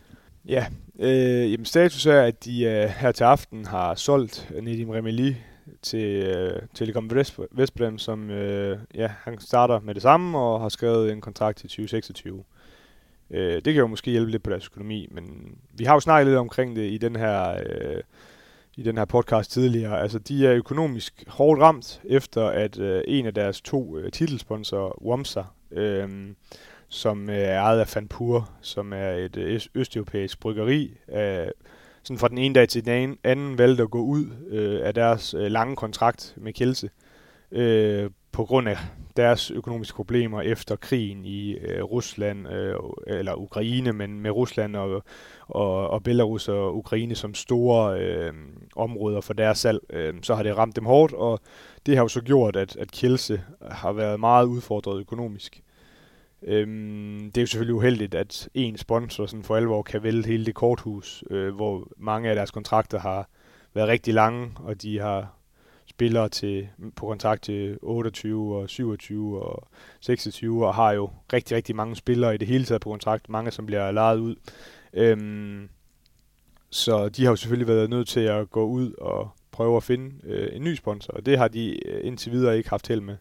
Øh, det er selvfølgelig også svært under en, øh, under en sæson, øh, og når det er så stort et beløb, og sådan, så, så vil det nok tage tid. Øh, men så blev det så meldt ud, at øh, de havde ligesom en skæringsdato øh, i, i slutningen af januar, øh, mener jeg det var. Og så øh, vælte de så derud, øh, efter der havde gået nogle vilde rygter om, at mange af deres spillere allerede havde fundet nye klubber. Blandt andet øh, Pik Sækket skulle have signet nærmest hele deres hold, og Talent Dusibayev. Øh, så blev det så meldt ud på, øh, i en pressemeddelelse, at de kørte øh, videre uændret for den her sæson, og at de øh, gav det til slut marts for at øh, finde øh, en, der ligesom kunne, kunne øh, hjælpe dem økonomisk øh, til de næste par sæsoner, og hvis det så ikke ville ske, jamen så skulle de jo så se på, hvad der så ville ske. Øh, efterfølgende har øh, Bertus Savas, den hollandske præsident og klubejer, været ude og sende et offentligt brev til øh, Bogdan Venta, som er borgmester i, øh, i Kielse, øh, og som jo tidligere har været træner i øh, håndboldklubben Kielse og været øh, polsk øh, øh, landstræner og spiller og håndboldlegende. Øh, så der har jo lidt været en hanekamp mellem Bertus Servas og Bogdan Venter igennem længere tid. Øh, men det er jo sådan, at, at, øh, at, at øh, byen og kommunen ikke øh, er økonomisk involveret i, øh, i håndboldklubben lige pt. Og det håber Bertus jo så på, at, at de fremadrettet vil blive. Der er også noget i forhold til en hal, som de gerne vil have moderniseret øh, og udbygget, øh, så de ligesom kan holde øh, Øh, ja, den økonomi, de har. Og det bliver spændende at følge. Der er en, der er en sørens masse rygter, øh, men Bertus Savas har udtalt, at der formentlig, det gjorde han for en uge siden, er en spiller, der skal sælges. Det er jo så Remili. og ellers vil de holde sammenhold øh, for resten af sæsonen. Og, og man kan sige, at de har, jeg synes, de har et virkelig, virkelig godt hold, og for mig er de første udfordrere, selvom de har mistet Remili, som jo egentlig ikke har været ret god i Kielse, og ikke haft en ret stor rolle. Selvom de har mistet ham, så, så ser jeg dem stadig som første udfordrer til, øh, til Barcelona. Øh, og kan de, altså, der er jo også en kæmpe økonomisk guldråd, hvis de går langt i, i Champions League. Øh, men det er klart, de kan ikke blive ved med at vente, og der er også nogle spillere, som alle sammen har, øh, jeg giver jo også afkald på andre muligheder i forhold til, hvor de skal fortsætte deres, øh, deres karriere, hvis det er sådan, at, at Kielse lige pludselig bliver nødt til at sige, at, at de ikke har råd til at have dem længere. Øh, så, så på et eller andet tidspunkt bliver de jo nødt til at, at finde ud af, hvad de vil. Øh, og det, slut marts lyder til, at det er der skæringsdatoen er nu. Øh, jeg, jeg sidder ikke med følelsen af, øh, der er en stor opbakning til Kjellese øh, fra, fra regionen, og, og de har store sponsorater og så videre, og Bertus Savas er jo selv en meget, meget velhavende øh, mand, som har øh, har firmaet Vive, som har øh, lagt rigtig mange penge igennem tiden øh, i Kjelse. Øh, så jeg tror ikke, at vi ser dem øh, være helt væk. Altså, Øh, men det kan blive på et helt andet niveau økonomisk. Øh, så, så, så det bliver meget spændende at følge, fordi det kan jo ho- relativt hurtigt sætte gang i en lavine i international, international håndbold, hvis der lige pludselig er 10-12 øh, spillere, som er et rigtig, rigtig dygtige spillere, som er på markedet. Øh, så det bliver lidt spændende at se, øh, hvordan og hvorledes... Øh, ja, hvordan det ender det her. Altså, jeg, jeg må bare sige som afsluttende bemærkning, at jeg håber rigtig meget på, at de fortsætter, fordi altså Polen er jo et stort håndboldland, og Kielce har gjort det rigtig flot, og de har en fantastisk opbakning til klubben. Noget af det fedeste, det er jo at være i Køln, når Kielce er med, fordi så ved man, der er fantastisk stemning, og de kommer. Øh, og der er en kæmpe passion for det. Så, så ja, bottom line, jeg håber virkelig på, at det ordner sig. Øh, om, altså, hvis du spørger mig, hvad jeg tror, så har jeg bare en eller anden idé om, at de nok skal redde sig, og at meget af det her også godt kan være... Øh, ikke et stunt, fordi de har jo ikke, altså det er jo ikke noget stunt, at de lige pludselig mister en af deres øh, titelsponsorer, men at man ligesom prøver at køre den ud, så man kan få noget hjælp øh, fra nogle andre, eksempelvis fra, øh, fra Bogdan Venta. Ja, fordi det er jo, du, du nævner det selv, altså øh, en lavine er måske et meget godt udtryk. Nu, har det, nu starter det så med Remili til Vestprem, mm. så langt så godt. Mm. Øh, øh rygtet der med hele Dutjebae-familien ja. til, til Big Second. Men plus du også nævner det her med, at alle de spillere, som de har, som er lejet ud og, og så ja, videre. Altså, øhm, og, og så kunne man måske ovenikøbet også lægge øh, til det, øh, som har med VM at gøre. VM hjemme i Polen. Mm. Skuffende polsk hold. Øh, så, så det vil jo altså være på alle måder trist, hvis den der Polen er en stor håndboldnation, mm. at, at, at, at det så, ja, så er der selvfølgelig Wisla Plok stadigvæk, ja. øhm, øh, heldigvis der, men ja. på, på mange måder vil grund til at krydse fingre for, at det på en eller anden måde lykkes i Kielse. Bestemt, ja, men også, altså, der er jo også en eller anden øh, ambition om, altså PGNIG, som jo er øh, hvad hedder det, sponsor for, for ligaen dernede, har jo lagt rigtig mange ressourcer ind i det, og man vil gerne have en professionel liga, og man prøver at gøre rigtig meget i forhold til det, og jeg synes jo egentlig også, der er et potentiale i ligaen dernede, men hun hold, der ligesom begynder at røre på sig og sådan noget, men det, men det er klart, at hvis Kjelse lige pludselig er væk, så, øh, ja, så bliver det nok meget plok, der vinder det hele igen. Øh, så Ja, det, det, det bliver godt nok spændende at følge, og i forhold til Lavin kan man også sige, at lad os nu sige, at der er de 12 spillere, der, der skal finde en anden klub, jamen så kommer de også til nogle andre klubber, der kan gøre, at der er nogle dygtige spillere der, der ikke er plads til, og så kommer de, så det, det skaber altså bare en lavine i håndbold i Europa. Øh, vi har jo set det tidligere med, med Vardar, der lige pludselig skulle af med en masse spillere, og, og det er jo desværre lidt øh, en ting i, i håndboldsporten, at at nogle af de største klubber bare lige pludselig bliver væk, og der kan man jo, altså var der jo ikke væk, men de er jo på et helt andet niveau, end de tidligere har været. Ciudad Real er pludselig er, er væk. Øh, uh, Harris Fag, som var en kæmpe klub, er jo se, øh, altså forhåbentlig på vej tilbage, men det, tager, det har også bare taget rigtig lang tid. Uh, og, altså i Danmark har vi jo også set det med flere klubber. Problemet er jo lidt, når man er afhængig af 1, 2, 3 uh, sponsorer, som ligger rigtig mange penge. Når de så er væk, så, uh, så kan det der korthus bare rimelig hurtigt krakelere, og det er jo det, der er desværre ved at ske i Kjelse. Jeg tror, hvis du kigger over sådan en 30-40-årig øh, periode, det er lidt taget på mavefornemmelsen, men jeg tror ikke, det er helt forkert.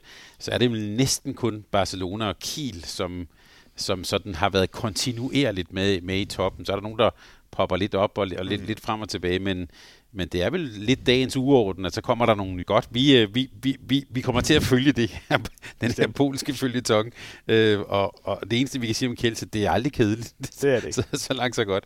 Et sted, det heller aldrig er kedeligt, Rasmus, det er i Kroatien, hvor øh, øh, vi har jo tidligere også talt om, Zagreb, som har haft øh, 78 trænere på fem måneder, havde han mm. sagt, men de er, altså, øh, nu har de måske fået noget. Men også på landsholdet. Landstræner er jo nu efter VM, det er blevet den tidligere storspiller øh, øh, Gordon Perkovac, som erstatter øh, Horvath, efter hans helt utrolige interview i Malmø, som nogen øh, formentlig har set, mm. der har han nok været, været presset. Øh, der har været hele historien om øh, Lino Tjerva, og, og så skulle, var, var det Vujovic, men de to kan så ikke lide hinanden og sådan noget. Så øh, jeg kom til at tænke på, altså øh, i den internationale sportverden, der har vi måske den ene ende, fodboldklubben Brentford, som det hele handler om expected goals, og altså helt det der. Mm. Og så har vi bare kroaterne, hvor det bare er hyperhysterisk ja. og, og sådan noget. Altså, apropos VM, spillede Kroatien en dårlig slutrunde? Kroatien havde jo et hav af skader. Ja, ja, præcis. Jeg havde ikke de store forventninger til dem. Øh, så, men det er jo bare igen, Kroatien, det er en kæmpe kombination, hvor altså uanset hvad, så er der bare kæmpe store øh, forventninger til det her hold. Og det er jo også i og med, at de, jeg tror det var fra 2003 til øh, 2019, eller noget af den dur, der var de jo i top 5 ved alle slutrunder, eller top 6, jeg kan ikke helt huske, det er også lige meget. Altså de var virkelig kontinuerligt med i top 8 hver eneste gang, og nu er de jo ude i, at det er de jo langt fra at være nu. Øhm, så, så den der... Men der er jo bare kaos i kroatisk øh, håndbold og i det kroatiske håndboldforbund, og der er mange forskellige interesser. Øh, det kan vi tage en øh, podcast om en gang og lave kun omkring det. Øh, så uden at det skal blive alt for langt, så må jeg bare sige, at øh, Horvath fik jo kæmpe kritik øh, af Peter Metlesic øh, og Goran Sprem og, og nogle af de andre tidligere øh, legender øh, og store spillere, øh, som jo var ekspertkommentatorer på kroatisk tv. Øh, og han blev nærmest allerede bare der presset ud. Altså, så, så det var ikke overraskende, at, at, at, at, han, at han er færdig. Øh, og Goran Perkovac, altså han har jo ikke for alvor været sådan en toptræner de seneste mange år. Det, det, det er jeg meget spændt på, hvordan det skal blive, og det, nu snakker jeg med en del forskellige kroater sådan, på ugenlig basis i forhold til det. Og der er nogen, der har store forventninger til det, og så er der nogen, der siger, at det, det bliver ikke noget nyt, det bliver det samme.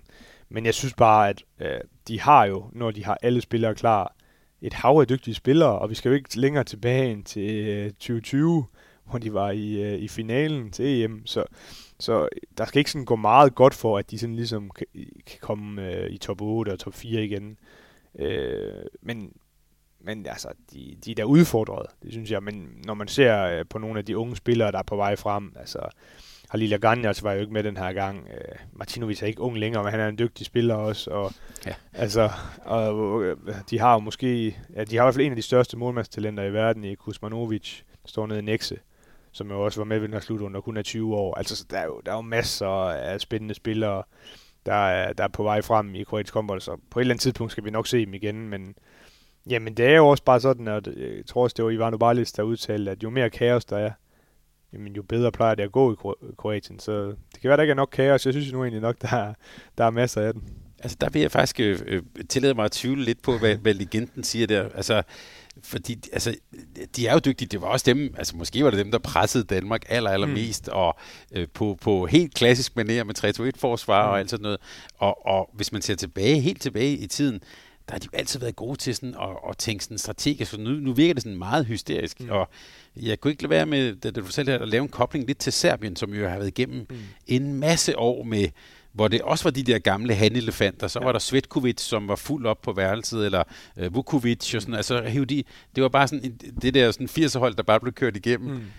Og det virkede rigtigt. Og nu har de så fået en spansk træner, ikke? Øh, så begynder er der måske begyndt mm. at ske noget, noget for serberne. Altså, det ja. virker unødvendigt hysterisk, vil jeg næsten sige. Men jeg synes, altså, der er lidt en tendens af, at øh, håndbold på Balkan, altså, det kører ikke for dem lige for tiden. Altså, de, de er lidt udfordret i forhold til at følge med, øh, ja, de skandinaviske hold, men uh, i det hele taget mange andre europæiske hold. Jeg synes, de spiller sådan lidt umoderne. Jeg synes, defensivt er de rigtig spændende, men offensivt bliver det meget sådan stereotyp. Selvom de egentlig har nogle fede typer, så bliver det sådan lidt, øh, lidt langsomt. Øh, og jeg synes egentlig, at da de sådan for alvor begyndte at spille godt ved slutrunden, der turde de også lidt mere sat i kontrafasen øh, og spille lidt hurtigere. Øh, så hvis de kan få det på, så bliver det bedre. Men, men mange af de der øh, hold på, på Balkan, jeg synes, det, det, det ser ikke ret godt ud lige for tiden. Øh, så nej, jamen, jeg tror da egentlig, du har ret. Altså, det er jo ikke alle spillere, der formår at, at præstere under kaos. Det er der også nogen, der er dygtige til, men, men altså, øh, det plejer jo at være sådan, at, øh, at der skal være styr på, på tropperne, før det sådan for alvor kan blive godt. Og også mange følelser på, på det har vi også talt om på kanalen, på bænken mod Danmark. Ikke? Altså også for mange følelser. Ja, altså, det var der. Øh, og jeg er med på, at, at de præsterer nok bedst, når der er følelser, men med måde, kunne man sige. Ja. Øhm, når vi taler spanske træner, så skal vi da også lige, måske lige nævne, at uh, Perondo er åbenbart fortid for mm. Ægypten. Ja. Det, det virker, apropos din indledende om, mm. om det her med Afrika, mm. ærgerligt. Altså, set udefra, mm. han har da gjort noget godt for Ægypterne. Ja, bestemt. Jamen, det, har, det har jo været lidt på vej, og der var jo også rygter om, at det skulle allerede ske efter slutrunden på hjemmebane. Uh, Ægypten har egentlig, det egyptiske håndboldforbund har langt hen ad vejen holdt ved, at de vil have en, der er der fuldtid. Og det er på Rondo jo ikke lige nu. Han har skrevet en, en lang kontrakt med, med Melsungen. Så jeg tror egentlig, det bunder meget i det. Jeg synes, Parondo har gjort et fantastisk job, og Davis inden ham gjorde det rigtig flot. Øhm, så jeg håber for deres skyld, at de holder fast ved, ved en øh, europæisk træner. Spansk ville det være fint, men i hvert fald en, der, der ligesom kan fortsætte med at bringe dem endnu tættere på den europæiske top. Og mange af deres spillere er jo på vej øh, til Europa, eller aller, er allerede i den. Og gik jo fra, eller går fra Nîmes til, øh, til Montpellier næste år, så tager de bare en ny en ind, Mohab, øh, den unge øh, dygtige højreback, som kommer ind i Nîmes og sådan. Så, så, så mange af de der nye og, og fremadsommende egyptiske spillere, de, øh, de, øh, de kommer tidligere til Europa, og det har vi også snakket om tidligere. Det er med til at udvikle egyptisk håndbold.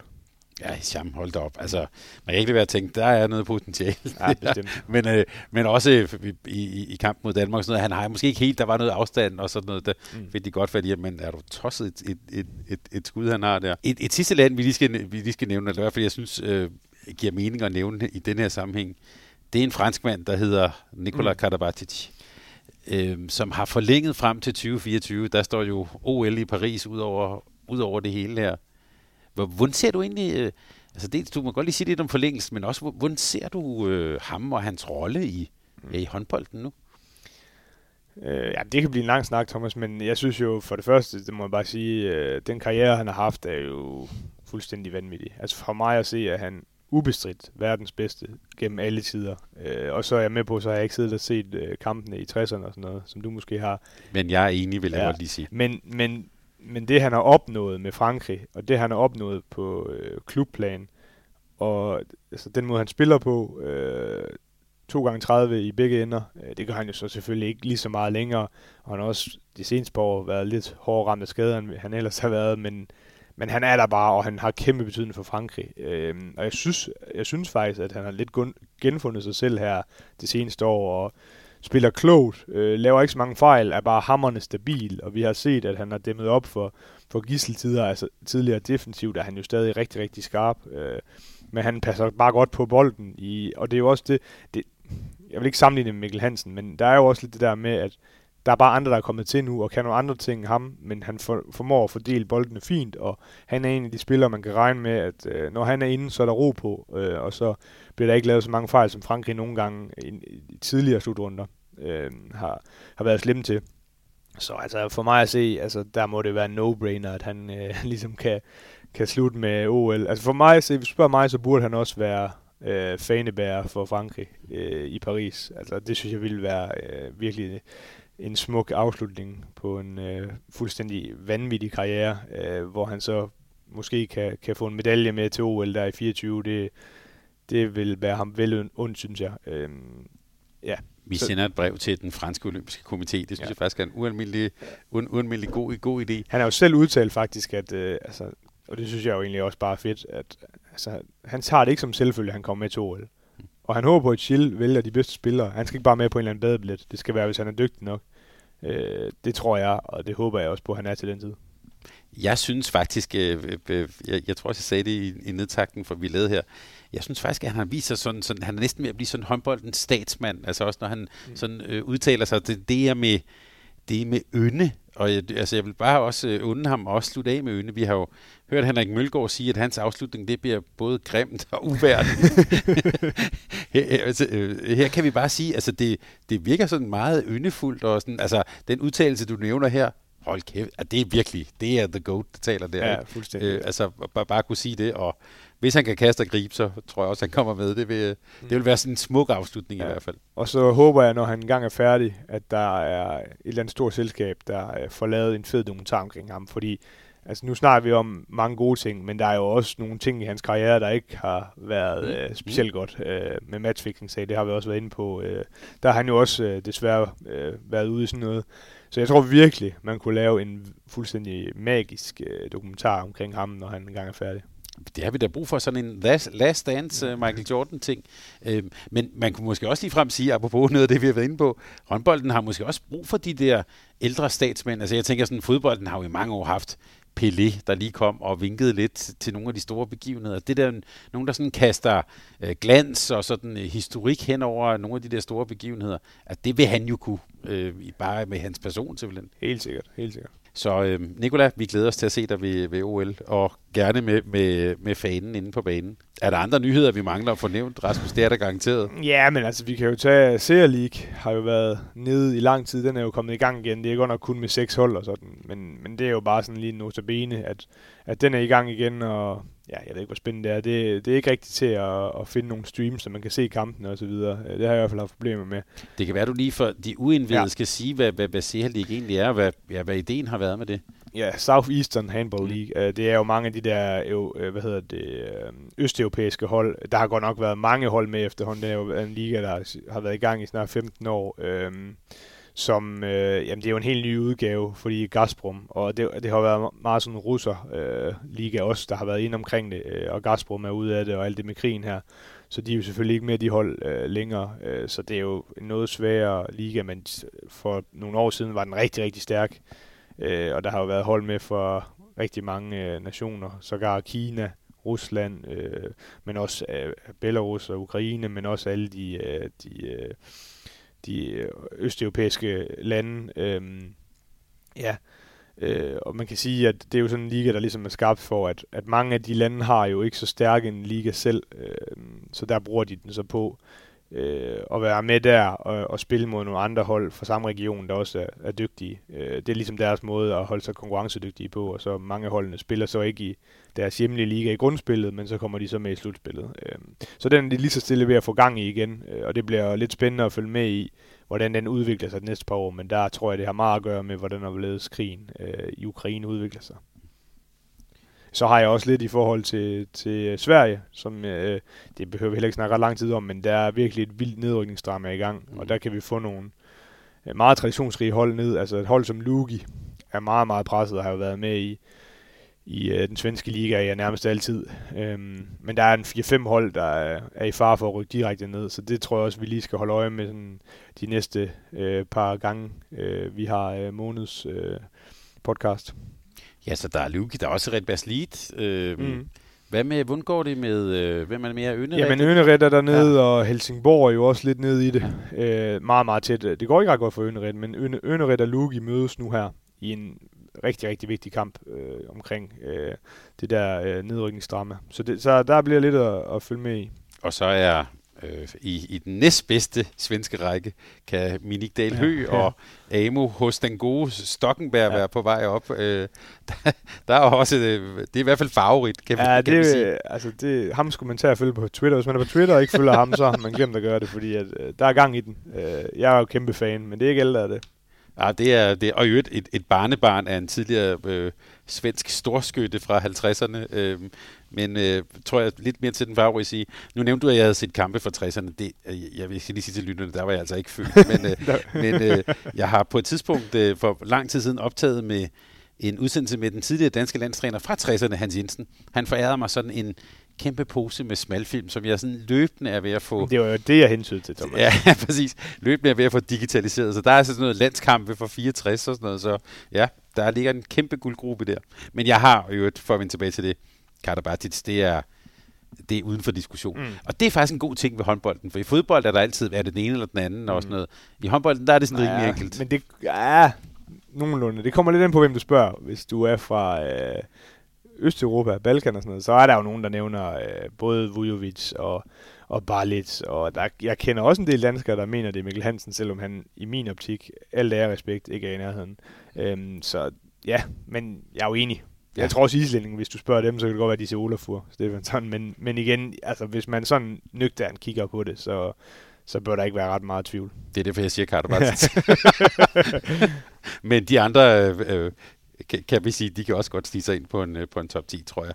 Rasmus, lad os så lige bruge det som et, som et spring til at tale om den, den tyske Bundesliga. Den er jo ikke rigtig kommet i gang endnu, men, øh, men i Tyskland, der holdt man jo heller ikke pause. Ja, der spillede man jo faktisk pokalkampe i, i weekenden. Og hvis vi lige bare lige venter med Savstrup et øjeblik, mm. hvad skete der i de der pokalkampe i, i, i Tyskland? Ja, men det var jo faktisk ret tæt langt hen ad vejen.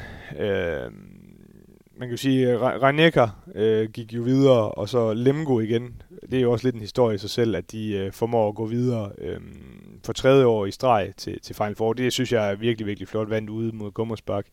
Øh, Reinecker vandt jo i, i Hannover. Øh, ja, og så blev det jo et drama mellem Kiel og... Øh, Ja, og Magdeburg, øh, det, var, det var helt vildt. Altså Magdeburg, synes jeg, øh, var klart bedst. Øh, ja, igennem hele, igennem hele kampen, men, øh, men det er jo bare det der med Kiel, at, at øh, de kommer også tilbage igen på et eller andet tidspunkt, øh, og det gjorde de også her. Øh, fedt at se en, en vanvittig kulisse i, i Hamburg.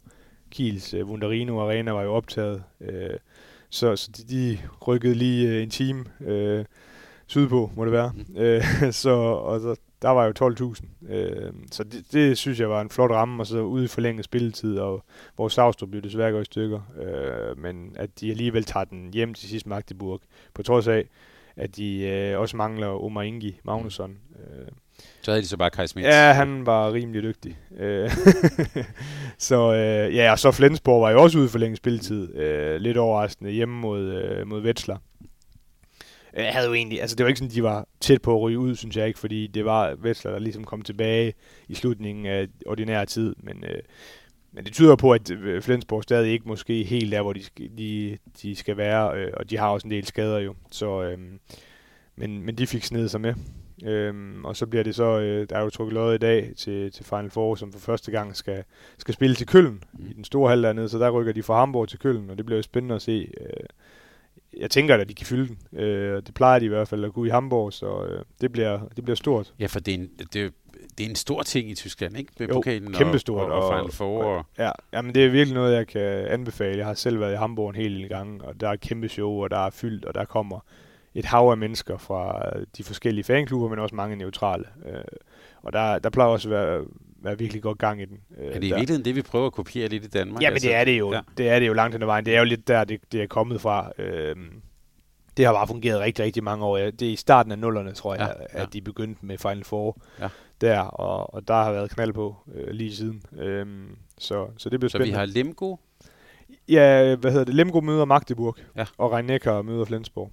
Okay. Ja. Så øh, ja, det, det bliver spændende, men der var, altså, det er jo ikke øh, mere end to år siden, at Lemgo gjorde det onde ved, ved Kiel og, og, og vandt, så det, der kan ske mange ting, men jeg, jeg tror da, at det ligger, det ligger jo nok lidt til, til en af de tre andre hold, så jeg garderer lidt ind. Øh, det bliver spændende. Det, det plejer at være, være en, fed, øh, en fed event. Men Savstrup formentlig ude resten af sæsonen, som vi hører. Ja, 3-4 måneder er der jo meldt ud. Ja. Øh, og det, når jeg lige så det, øh, han går jo imellem et indspil, og det ser, det ser ud som, han sådan knækker lidt i knæet, og det så ikke ret godt ud.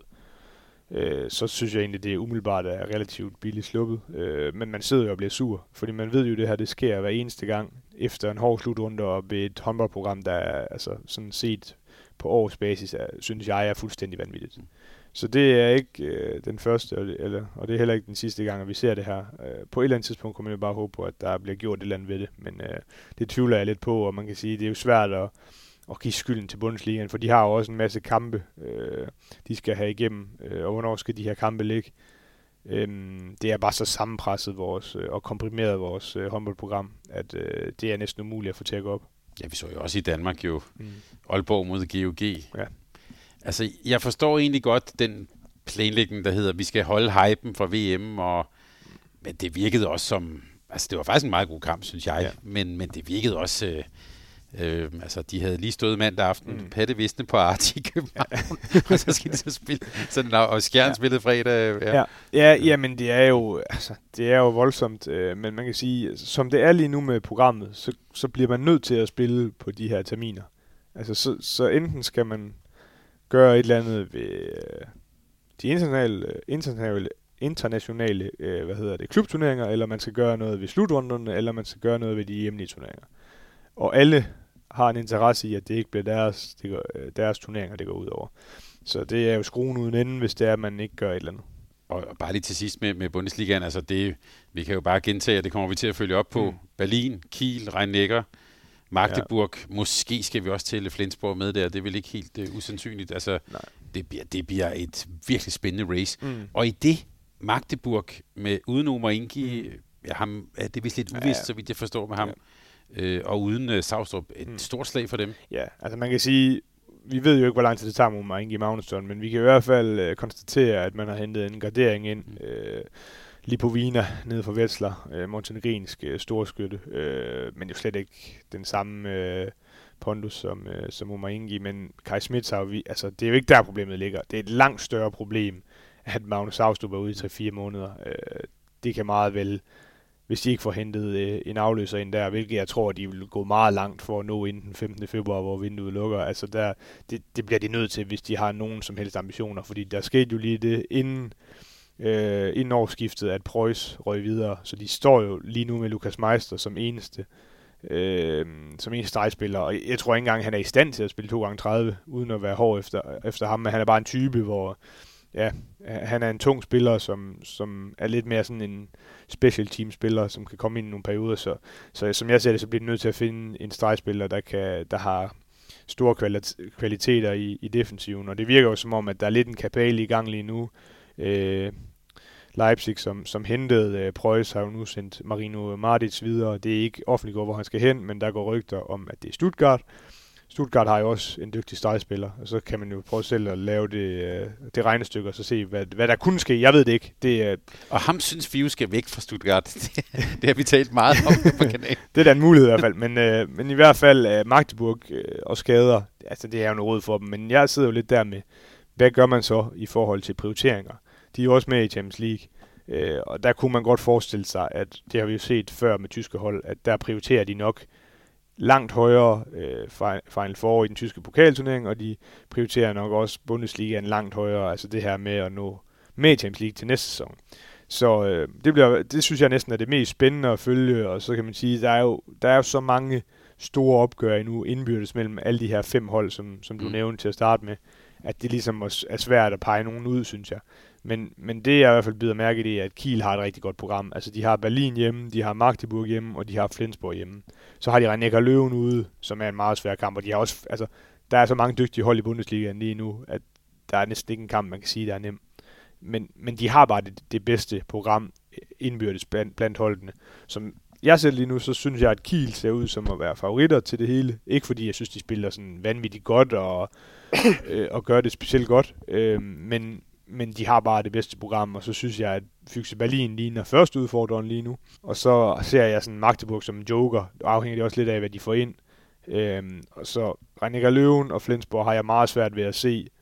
Renninger Løven også, som vi har været inde på tidligere, har de her skader, som de har. Flensborg også hårdt der har smidt nogle point. Ja, Renninger Løven ligger jo stadig fint nok til det, kun to point efter Berlin, men jeg har bare svært ved at se dem øh, stykke så mange kampe sammen, og de har også et okay svært program, så, så jeg tror mere, at det er sådan to af de to hold, der kan ødelægge det for en af de tre øh, andre. Afslutten kan man bare sige, at det bliver sindssygt spændende at følge med i, og der kan ske så mange ting, øh, og Bundesligaen er, som jeg ser det, det er nærmest stærkere end nogensinde, og mere tæt end nogensinde, så, så jeg glæder mig i hvert fald bare helt vildt til at følge med i Bundesligaen.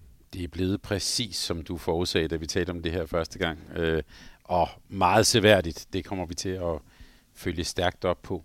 Rasmus, vi skal også lige nå at, at vinde faktisk noget af det, vi startede med, nemlig øh, Champions League der har vi jo tidligere talt om, at øh, lidt ligesom VM, det starter først, når, det for, når, når, når gruppespillet er, er, er, er, lidt, er lidt forbi. Mm. Vi taler sammen her onsdag aften, der har GOG øh, slået Vestpræm ud meget flot. Øh, I morgen aften skal Aalborg ude mod Sikkert faktisk. Øh, mm. Men er, er der noget, du tænker i de resterende sådan... Øh, det er hjemme mod Sikkert. Bare ja, sådan. Nå, hjemme, ja, undskyld. Ja, ja. Øh, det er rigtigt, det ser jeg her. Øh, og i øvrigt Kiel hjemme mod Kielse. Mm. Øh, men er der noget i, i, i de resterende runder, du tænker, vi skal holde øje med, eller er det, er det nogenlunde ved at sætte sig også i, øh, i, i de to grupper der? Jamen, der er der ting, vi kan holde øje med, men som, altså, der er meget er sat. Altså, meget er allerede afgjort nu. Øh, nu taber Vestbrem jo så til GOG i dag. Det er jeg selvfølgelig lidt overrasket over, og det gør jo så, at, at Magdeburg har den her mulighed for at komme op og prøve at drille, øh, drille både dem og, og PSG. Men igen, prioriteringer. Altså, giver det mening for dem at gå all in på øh, Champions League? Øh, det synes jeg jo ikke, at det gør. De har jo allerede en svær kamp i plok nu her. Øhm, så, så, så den er, altså, gruppe A er jo stadig lidt åben i forhold til dem, der kan gå videre direkte til kvartfinalen, altså top 2. Øh, ellers er det sådan rimelig, rimelig lukket, tror jeg. Altså, øh, i forhold til, hvem der går videre, så kan man sige, hvor vigtigt er det at blive øh, nummer 4, 5 eller 6. Jamen, det er da selvfølgelig vigtigt, men, men ikke sådan vanvittigt vigtigt. Øhm, I gruppe B er jeg også fuldstændig overbevist om, at Barcelona og Kielse, det, det er de to, der kommer til at gå videre som 1 og 2, og ja, det bliver jo formentlig Barcelona, der går videre som etter. Det er jo heller ikke så vigtigt. Og så er der jo sådan lidt en kamp øh, omkring øh, de, de næste placeringer. Og som du var inde på, altså Aalborg mod Sækket, den er meget, meget vigtig i forhold til øh, ikke at blive nummer 6. Altså så rammer du en 3 over i, i den anden øh, pulje, og det kunne meget vel blive Magdeburg. Det kan også blive Vestbrem eller Paris. Så det vil man selvfølgelig gerne undgå øh, for Aalborg. Øhm, så der tænker jeg, at det, det er en nøglekamp mod Sækket. Øhm, men ja. igen, man kan også, altså Kiel er stadig med i det der, altså taber de til, til Kjelse på hjemmebane, hvilket jeg sagtens kan se dem gøre, jamen så, så bliver det, som jeg ser det, sådan en, en kamp mellem tre hold om, hvem der skal fordeles der, og der har man jo allerede i næste runde øh, Sækket mod Kiel øh, i Ungarn, som også kan blive meget vigtigt. Så, men jeg synes sådan, kort og lang er, at meget af det er afgjort, og det er ikke ret spændende, hvis jeg skal være helt ærlig. Men måske spændende set med, med, med jeg vil næsten sige mest med Aalborg-briller mm. efterhånden jo, uden Mikkel Hansen. Ja. Og, og de har jo trods alt sælge lidt i hælene. Altså, øhm, ja. det er jo, den er jo ikke givet endnu. Nej, men altså, jeg har svært ved at se øh, det sælgehold der. Mm. De startede ud øh, rigtig flot og, og tog nogle skalpe der, men siden da har det jo ikke set ret godt ud. Og, altså, øh, Nej, det tror jeg ikke på. Ja, det tror jeg ikke, Aalborg skal være så nervøse for. Øh, okay. Jeg tror nu også, at de slår sikkert øh, øh, øh, hjemme. Øh, men, men altså, alt kan jo ske. Jeg siger bare, som jeg lige ser det, så, så, så tror jeg ikke på, at der kommer ret meget spænding i forhold til øh, de seks, der skal videre. Og så skal det næsten være over i den anden gruppe, hvis Plok kan, kan støbe et par gode resultater sammen. Øh, så, så, så jeg kigger egentlig, jeg kommer egentlig til i de her kampe med at kigge på spillere, og hvem, har, hvem er gode, og hvem fortsætter de takter øh, fra VM, og så forhåbentlig, at vi kan undgå øh, alt for mange skader. Og hvis du lige nu her, sådan en, en midt, i en, midt, i en, midt i en runde, skulle, mm. skulle pege på sådan nogle favoritter til at være de fire hold, vi skal se i kølen i Final Four, mm. så går jeg ud fra, at det har du allerede nævnt, Barcelona og Kielse. Hvem vil du tage med ud over de to? Det er svært. Det synes jeg faktisk er rigtig svært, for jeg, jeg synes jo, der er mange gode hold, og jeg har jo lyst til at sige, at, øh, og det tror jeg så startede med en af øh, udsendelserne, inden den her sæson gik i gang, at der er virkelig, som jeg ser det, øh, 10, måske 12 hold, der kan øh, komme til Final Four. Øh, men som sagt, øh, Barcelona og Kielse, Kielse selvfølgelig, hvis det ikke krakelerer fuldstændig, ja, der sker ja. et eller andet vildt der, dem er jeg ret sikker på, de, de er så stærke, øh, at de skal nok komme med. Øh, Paris har et hav af skader lige nu. Jeg synes jo, når de har alle klar, så har de også været dygtige. Vesprem for Remi lige nu. Hvad, hvad betyder det for dem? Øh, og Lauke, når han sådan kommer for alvor op i det gear, vi har set ham tidligere, jamen så har de også bare et godt hold. Men jeg synes, at Magdeburg øh, er meget, meget stærke. Men hvordan, altså, hvad sker der med dem? Øh, Kiel er jo på dagen vanvittigt dygtige. Narnt har bare vist, altså deres hjemmebane er virkelig, virkelig god, og de har bare vist, at de kan nogle ting. Sikkert har et godt hold, men har underpresteret Aalborg, kan vi bare slet ikke, øh, øh, hvad hedder det, sige, at de ikke kan gøre det. Og altså GOG, som de spiller lige nu og sådan ting, så hvorfor skulle de så ikke også kunne, øh, kunne drille rigtig mange hold? Øh, ja, det, det bliver spændende, men altså hvis jeg sådan lige skal, skal skyde bare nu, så tror jeg, at de fire hold, også fordi de går direkte i kvartfinalen, altså de fire hold, der kommer til at gå videre for gruppespil direkte i kvartfinalen, Barcelona, Kielse, Paris og Vestbrem, som jeg tror går videre, jamen det, det bliver, jeg tror også, det bliver dem, vi ser i, øh, i, i Køln også, at de har, nogle, de har bare nogle rigtig dygtige, eller rigtig gode hjemmebaner, det bliver bare vigtigt, de her knockout-kampe også. Så, så det er mit bedste bud. Jeg, jeg sad faktisk lige og tænkte igennem, nu nævnte du Remili til, øh, til Vestprem. Jeg sad lige og tænkte igennem på det hold, som Vestprem egentlig har. Altså mm. navnene, ja. når du sådan kigger buen rundt. Ja. Det, det er jo et skræmmende mandskab. Øh. Ja, jamen det er det jo, men, men så igen, jeg synes bare, der er nogle ting, de mangler. Altså jeg, jeg synes... Øh, jeg synes, de har nogle individualister, som ikke altid indgår, så, og det var også det, vi så øh, her til aften mod GOG. Altså, de, Ja, hvordan pokker kan man tabe til GOG? altså, ja, det er der mange hold, der kan. Thomas. Ja, det ved jeg godt. Ja. Men, men ja. altså, hvis du bare, altså, hvis du, jeg, jeg, det er slet ikke, for, jeg, jeg, jeg synes jo, GOG er et fantastisk hold, mm. men hvis du kigger sådan, altså de to, altså sådan navnene over for ja, hinanden. Jo, jo, bestemt. Vi taler jo, altså på Økonomierne, ja. altså det er jo noget helt andet, men, men det er jo også det, der er fedt ved håndbold. Præcis. Altså, der, ja. der, altså, selvom det er et højtskårende spil, så, øh, altså, så kan man øh, taktisk snille og Ja, selvfølgelig målmændene er også meget at sige, og, og der var Tulin øh, klart bedre end, end både Chupata og Corrales, øh, som jeg så det i dag. Så, så det, det har selvfølgelig stor betydning. Men, øh, Ja, det er stadig Tupata og Corrales. Men, og det man også skal huske med Vestbrem, der er, der er to forskellige Vestbrem. Der er et Vestbrem i gruppespillet, mm. og så er der et Vestbrem, der kommer ind i knockout-fase og har en vanvittig hjemmebane med en kæmpe opbakning og masse rutinerede spillere. Øh, men, men nogle gange er det også bare en udfordring for dem, at der er så stort et pres på dem. Og de har jo den her hængende, ligesom Paris, over hovedet. Ja, ja. I kan ikke vinde det hele. Så det bliver Barcelona og Kielce i finalen igen. Øh, men, men måske også bare lige for at understrege, det kan jeg også lige høre på, på det, du siger, det er faktisk nu, det begynder at blive rigtig spændende, og altså, nu begynder vi at arbejde os frem imod de der knockout-kampe, og der skal vi nok være på, på plads, også mm. her på kanalen. Rasmus, her til sidst. Jeg gav dig en, en lektie for øh, sidste gang, vi talte sammen, nemlig at forberede en top 5 over de største talenter i europæisk håndbold. Mm. De må, og, og ligesom dogmet var, at de måtte senest være født i det her 1000, altså fra årgang 00, og så øh, lidt fremad, der er måske en fra øh, 05, du har med. Ja, det kunne godt være. Øh, men jeg går ud fra, at vi også har set nogle af dem til VM, du vil nævne det kunne være for eksempel en født i december 2000. så, så, øh, er du ved at lave helt mit hold nu? Eller ja, det er lige før. og så har du også en svensker. Nå, du har tre af dem. Men, men, men lad mig høre, din top 5, som, som du ser det, det behøver ikke nødvendigvis at være sådan, at etteren er, er det største, men, men ja. din, din navne, du har, som du synes, vi lige skal høre om, og som lytterne lige så godt kan gøre sig klar til at nyde de kommende år. Hvem, hvem skulle det så være? Jamen, når man laver sådan en top 5, det gør jeg i hvert fald, så kigger jeg jo altid på, hvad det er, man, man ligesom skal gå ud fra. Altså, hvad er kriterierne for at være med på sådan noget? Og der kigger jeg, når det handler om talenter, jo meget øh, på potentiale. Også i og med, at øh, der er forskel på deres alder. Altså, øh, så, så der er jo selvfølgelig stor forskel på, om du er fra 2000 eller om du er fra 2005 i forhold til, hvad man kan præstere. Øh, så det er ligesom den måde, jeg har valgt at gøre det på. Og jeg vil sige, det er rigtig svært også i forhold til, at der er forskellige øh, positioner. Altså, men jeg starter ud med en målmand, øh, og den målmand, som jeg synes øh, i den her, øh, ind, altså fra, fra det nye årtusind, øh, at øh, han er dygtigst af dem og har størst potentiale, det er Dominik øh, Kuzmanovic, som vi har været lidt inde på, altså nede fra Nexe. En, øh, en 20-årig kroatisk målmand, som har en, en virkelig flot stil, og har ved ungdomsslutrunder gjort det fremragende. Øh, en fremtidens mand. Øh, ham tror jeg rigtig meget på, øh, om på år kommer til at, at gøre Kroatien godt, fordi de har jo lidt manglet den her dygtige, øh, dygtige målmand altså på, på virkelig topniveau. Så, så ham øh, har jeg som nummer, som nummer fem. Og spændende apropos vores snak om, om Kroatien, mm. at det er jo, øh, man kunne måske sige, at der har de, ja, helt tilbage havde de Sola og mm. Losa og sådan, men ja. der har de måske faktisk øh, ja, i hvert fald øh, i nogle år manglet. Ja, altså Alilovic, Alilovic, ja, Alilovic altså han blev, jamen, det er jo en historie for sig selv, og stoppede på landsholdet, fordi han havde, simpelthen fik så meget kritik i medierne og fra fans og sådan noget. Øh, men de har jo stadig dygtige målmænd, Pesic, øh, Sego og sådan. Så, øh, men jeg er enig. Altså, det er lidt der, de har manglet øh, i en hel del år. Øhm, nummer 4, der har jeg faktisk øh, taget en dansker med, øh, som ikke er Simon Byggelig det er Thomas Arnoldsen. Jeg synes, øh, han har sådan alt, hvad der skal til for at blive rigtig, rigtig dygtig.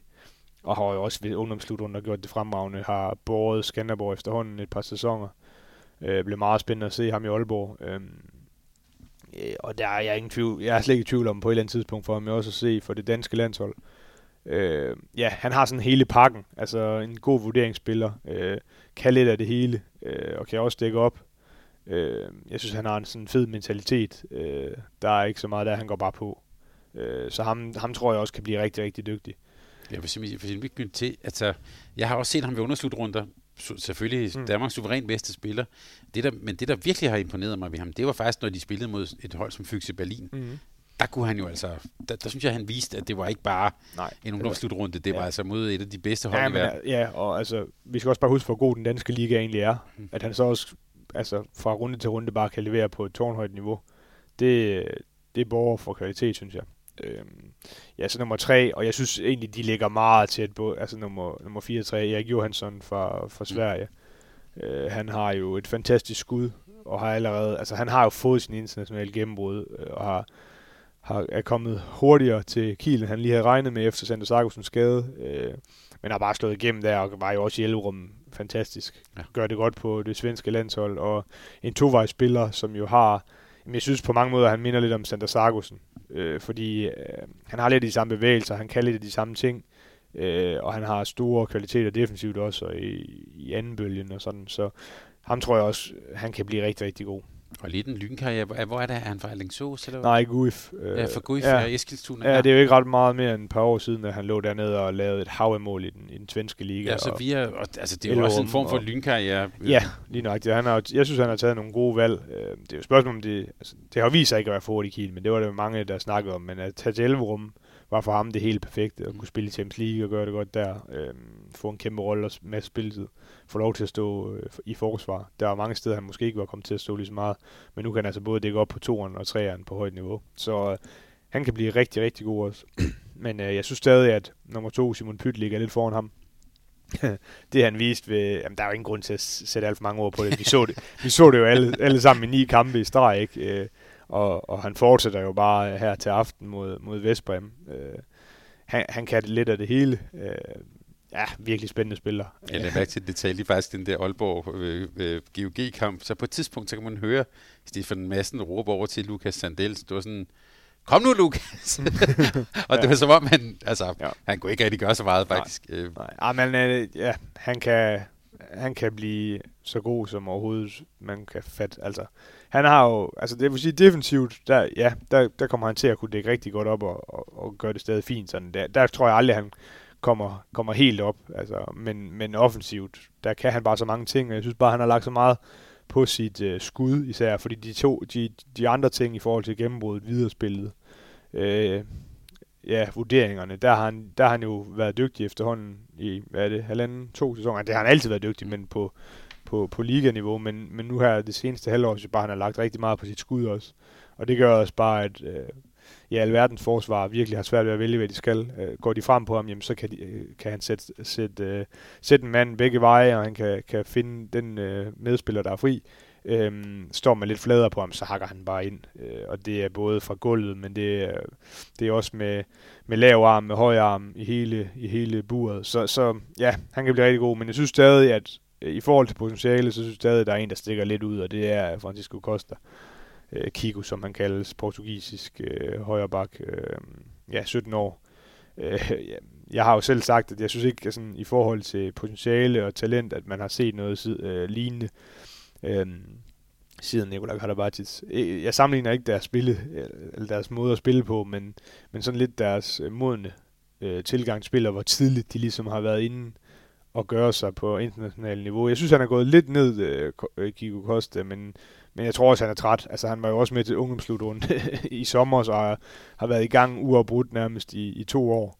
Øhm, og viste jo også i klem ved slutrunden, hvor, hvor god han egentlig er, hvor mange ting han kan individuelt. Øh, altså, han, han kan blive, altså han er 17 år, det er jo det er fuldstændig vanvittigt, det han kan. Og allerede som 16 år sidste år øh, legede han jo rundt med, med Magdeburg i, i to kampe øh, og lavede 19 mål mod Porto. Og, altså, har bare nogle, et helt vanvittigt topniveau. Så hvis han kan blive mere stabil, øh, jamen så kan han jo virkelig, virkelig blive god. Det er bare det, altså, ja, han er 05'er. Mm, altså, ja. Det kan man ikke bare ikke lade være Nej, det at sige. helt åndssvagt. Og der er også noget, øh, øh, altså den der sådan spilforståelse, de der sådan, øh, også de der glidende bevægelser, vi har måske en lille smule af det med, med, med, med Mathias Gissel, mm. altså de er sådan, jeg vil sige, lidt i familie med hinanden, ja. men han er, sådan, han er faktisk også en meget elegant håndboldspiller, synes jeg. Helt sikkert. Øh, og her er vi måske faktisk ved at have sluttet en meget fin ring i vores udsendelse, Rasmus, fordi du siger også øh, øh, lidt mellem linjerne, pas nu på ham. Øh, altså, han har spillet meget på, på topniveau og ikke holdt meget sommerferie osv. osv. Ja. det er også en af dem, man håber, at i hvert fald, at de passer på ham. Ja, og altså, han har jo lige forlænget sin øh, kontrakt, øh, ja, med, jeg tror det var fire år i Sporting, og det synes jeg jo egentlig øh, er et spændende valg. Altså, der, er jo, der har virkelig været rift omkring ham, men ja, han er så ung endnu. Og jeg tror, det, det er fint, at han kan fortsætte i en ganske udmærket øh, portugisisk liga, hvor han er ja, nærmest 99% sikker på at spille europæisk hver eneste sæson. Så, så det tror jeg egentlig er godt for ham. Lige jeg, jeg blev faktisk meget glad for undervejs i, under VM, hørte jeg også lidt svenske podcast, øh, blandt andet en, så hedder Robin Nielsen fra Christianstad. Han havde, de spillede jo i Christianstad mm. og havde prøvet at få et interview med mm. Øhm, og der havde det portugisiske forbund været sådan meget, du må tale med alle, men ham får du ikke lov at tale med. Mm, ja. Og det blev bare, han, ham der Robin Nielsen var sådan lidt, det kan da ikke være rigtigt, når det er et landshold. Jeg blev faktisk ret glad for at høre det. Ja. At, men så fik Johan Flink, hans gode øh, ja. pod, podkammerat, så lov til det lidt senere. Ja, men, men, det, Flink, men jeg er enig i det, det der... Flink kan alt. Ja. så, men nej, altså også, jeg synes jo også lidt honorable mentions til nogle spillere. Der har været rigtig mange, der har bejlet til den her, og jeg synes faktisk, der er rigtig mange spændende spillere på vej. Altså, øh, Francisco Costas bror, Martin, synes jeg lidt, man glemmer nogle gange. altså, nu lavede han også 12 mål i går, og han er i European League, og han er bare en, altså, han er virkelig også en fremragende spiller. Han er jo kun to år ældre. Øh, jeg synes, vi bliver nødt til at, at nævne, at der sker lidt på færøerne, øh, både med Elias og Oli Mitton. Ah, nå, dem synes du også er gode. Ja, de, de, kan også lidt, og de er også rigtig spændende. Og så øh, Stefan Dodic bliver også nødt til at nævne ned for Serbien, mm. en spændende playmaker, der spiller i Zagreb øh, lige nu. Øh, så der er mange at vælge imellem, men det var lige fint lige at, at få nævnt lidt flere. Godt. Ja, i øvrigt, de, altså, jeg har sagt, de to færinger der, spændende at se også, hvad, hvad de kan. Kan vi ikke nå at nationalisere dem endnu, eller hvordan? De kan vel spille øh, OL for Danmark? Ja, det, tror, det tror jeg faktisk ikke, de har lyst til. Nej, det men, tror jeg øh, heller ikke. Øh, og, og jeg synes også, det vil være forkert. Jeg synes, det er fedt, at de øh, bare giver den gas for færgerne. Den skal ja. bare have frem. Ja. Helt sikkert. Godt. Det var, øh, tak for det. Det var virkelig, virkelig godt. Og så skal vi så her ved afslutningen, så skal du så jo have en ny lektie for. Og jeg er lidt inspireret af en samtale. Nu har, du kan se, at vi laver en rigtig god øh, øh, hvad hedder det, koblinger her. Fordi jeg var faktisk med på i sidste uge på Medianos hovedkanal og tale om det her forhold mellem øh, fodbold og håndbold. Det var i det øh, format, der hedder fredagsfrokosten. Og der talte vi også om fankulturen i håndbold. Jeg var måske lidt, jamen, der er ikke så mange, eller det er ikke det samme som i, i, i i fodbold, og måske talte jeg det lidt ned. Jeg nævnte Skjern Ultras, ja. øh, men, men man sagde også så mange af de heller ikke, øh, men de findes i hvert fald.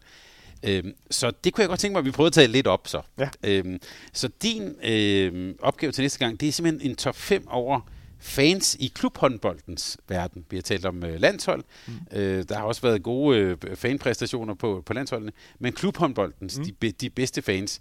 Jeg ved, at vi tidligere har haft en, de bedste hjemmebaner, men det behøver ikke nødvendigvis at hænge sammen. Nej, det behøver det ikke. Henrik Mølgaard har fortalt mig, at nede i PSG er nogle af dem, der står der om bagved mm. med skimasker på, det er åbenbart de hooligans, der ikke må komme ind og se PSG spille fodbold, siger ja. han. Ja, det er fremragende. så, øh, så jeg ved ikke, om du har det med, men fem, eller de top 5 år fans i klubhåndbolden, mm. det er det, vi skal tale om næste gang. Jamen, det bliver ikke noget problem. Godt, det, det regnede jeg heller ikke med. Rasmus, tusind tak for den her samtale. Vi fik både talt håndbold lidt op og lidt ned, og ja. måske i virkeligheden også talt lidt om, om, om, den, om den kærlighed, vi har til spillet. Bestemt, men selv tak, Thomas. Det var en fornøjelse, og øh, vi gør det her igen for, for forhåbentlig om allerede om en måneds tid. Og så er det endelig her til, til sidst bare at sige tak til Sparkassen Kronland for at gøre alt det her muligt på genhør. Tak fordi du lyttede til en podcast fra Mediano Håndbold. Hvis du kunne lide udsendelsen, så husk at abonnere på Mediano Håndbold, der hvor du hører din podcast. Så får du den seneste udsendelse serveret direkte til dig. Du må gerne fortælle dine venner om os, og husk at følge os på Facebook, Twitter og Instagram. Mediano Håndbold kan lade sig gøre på grund af Sparkassen Kronjylland. De er med Mediano Håndbold og det kvindelige danske landshold. Tak fordi du lyttede med.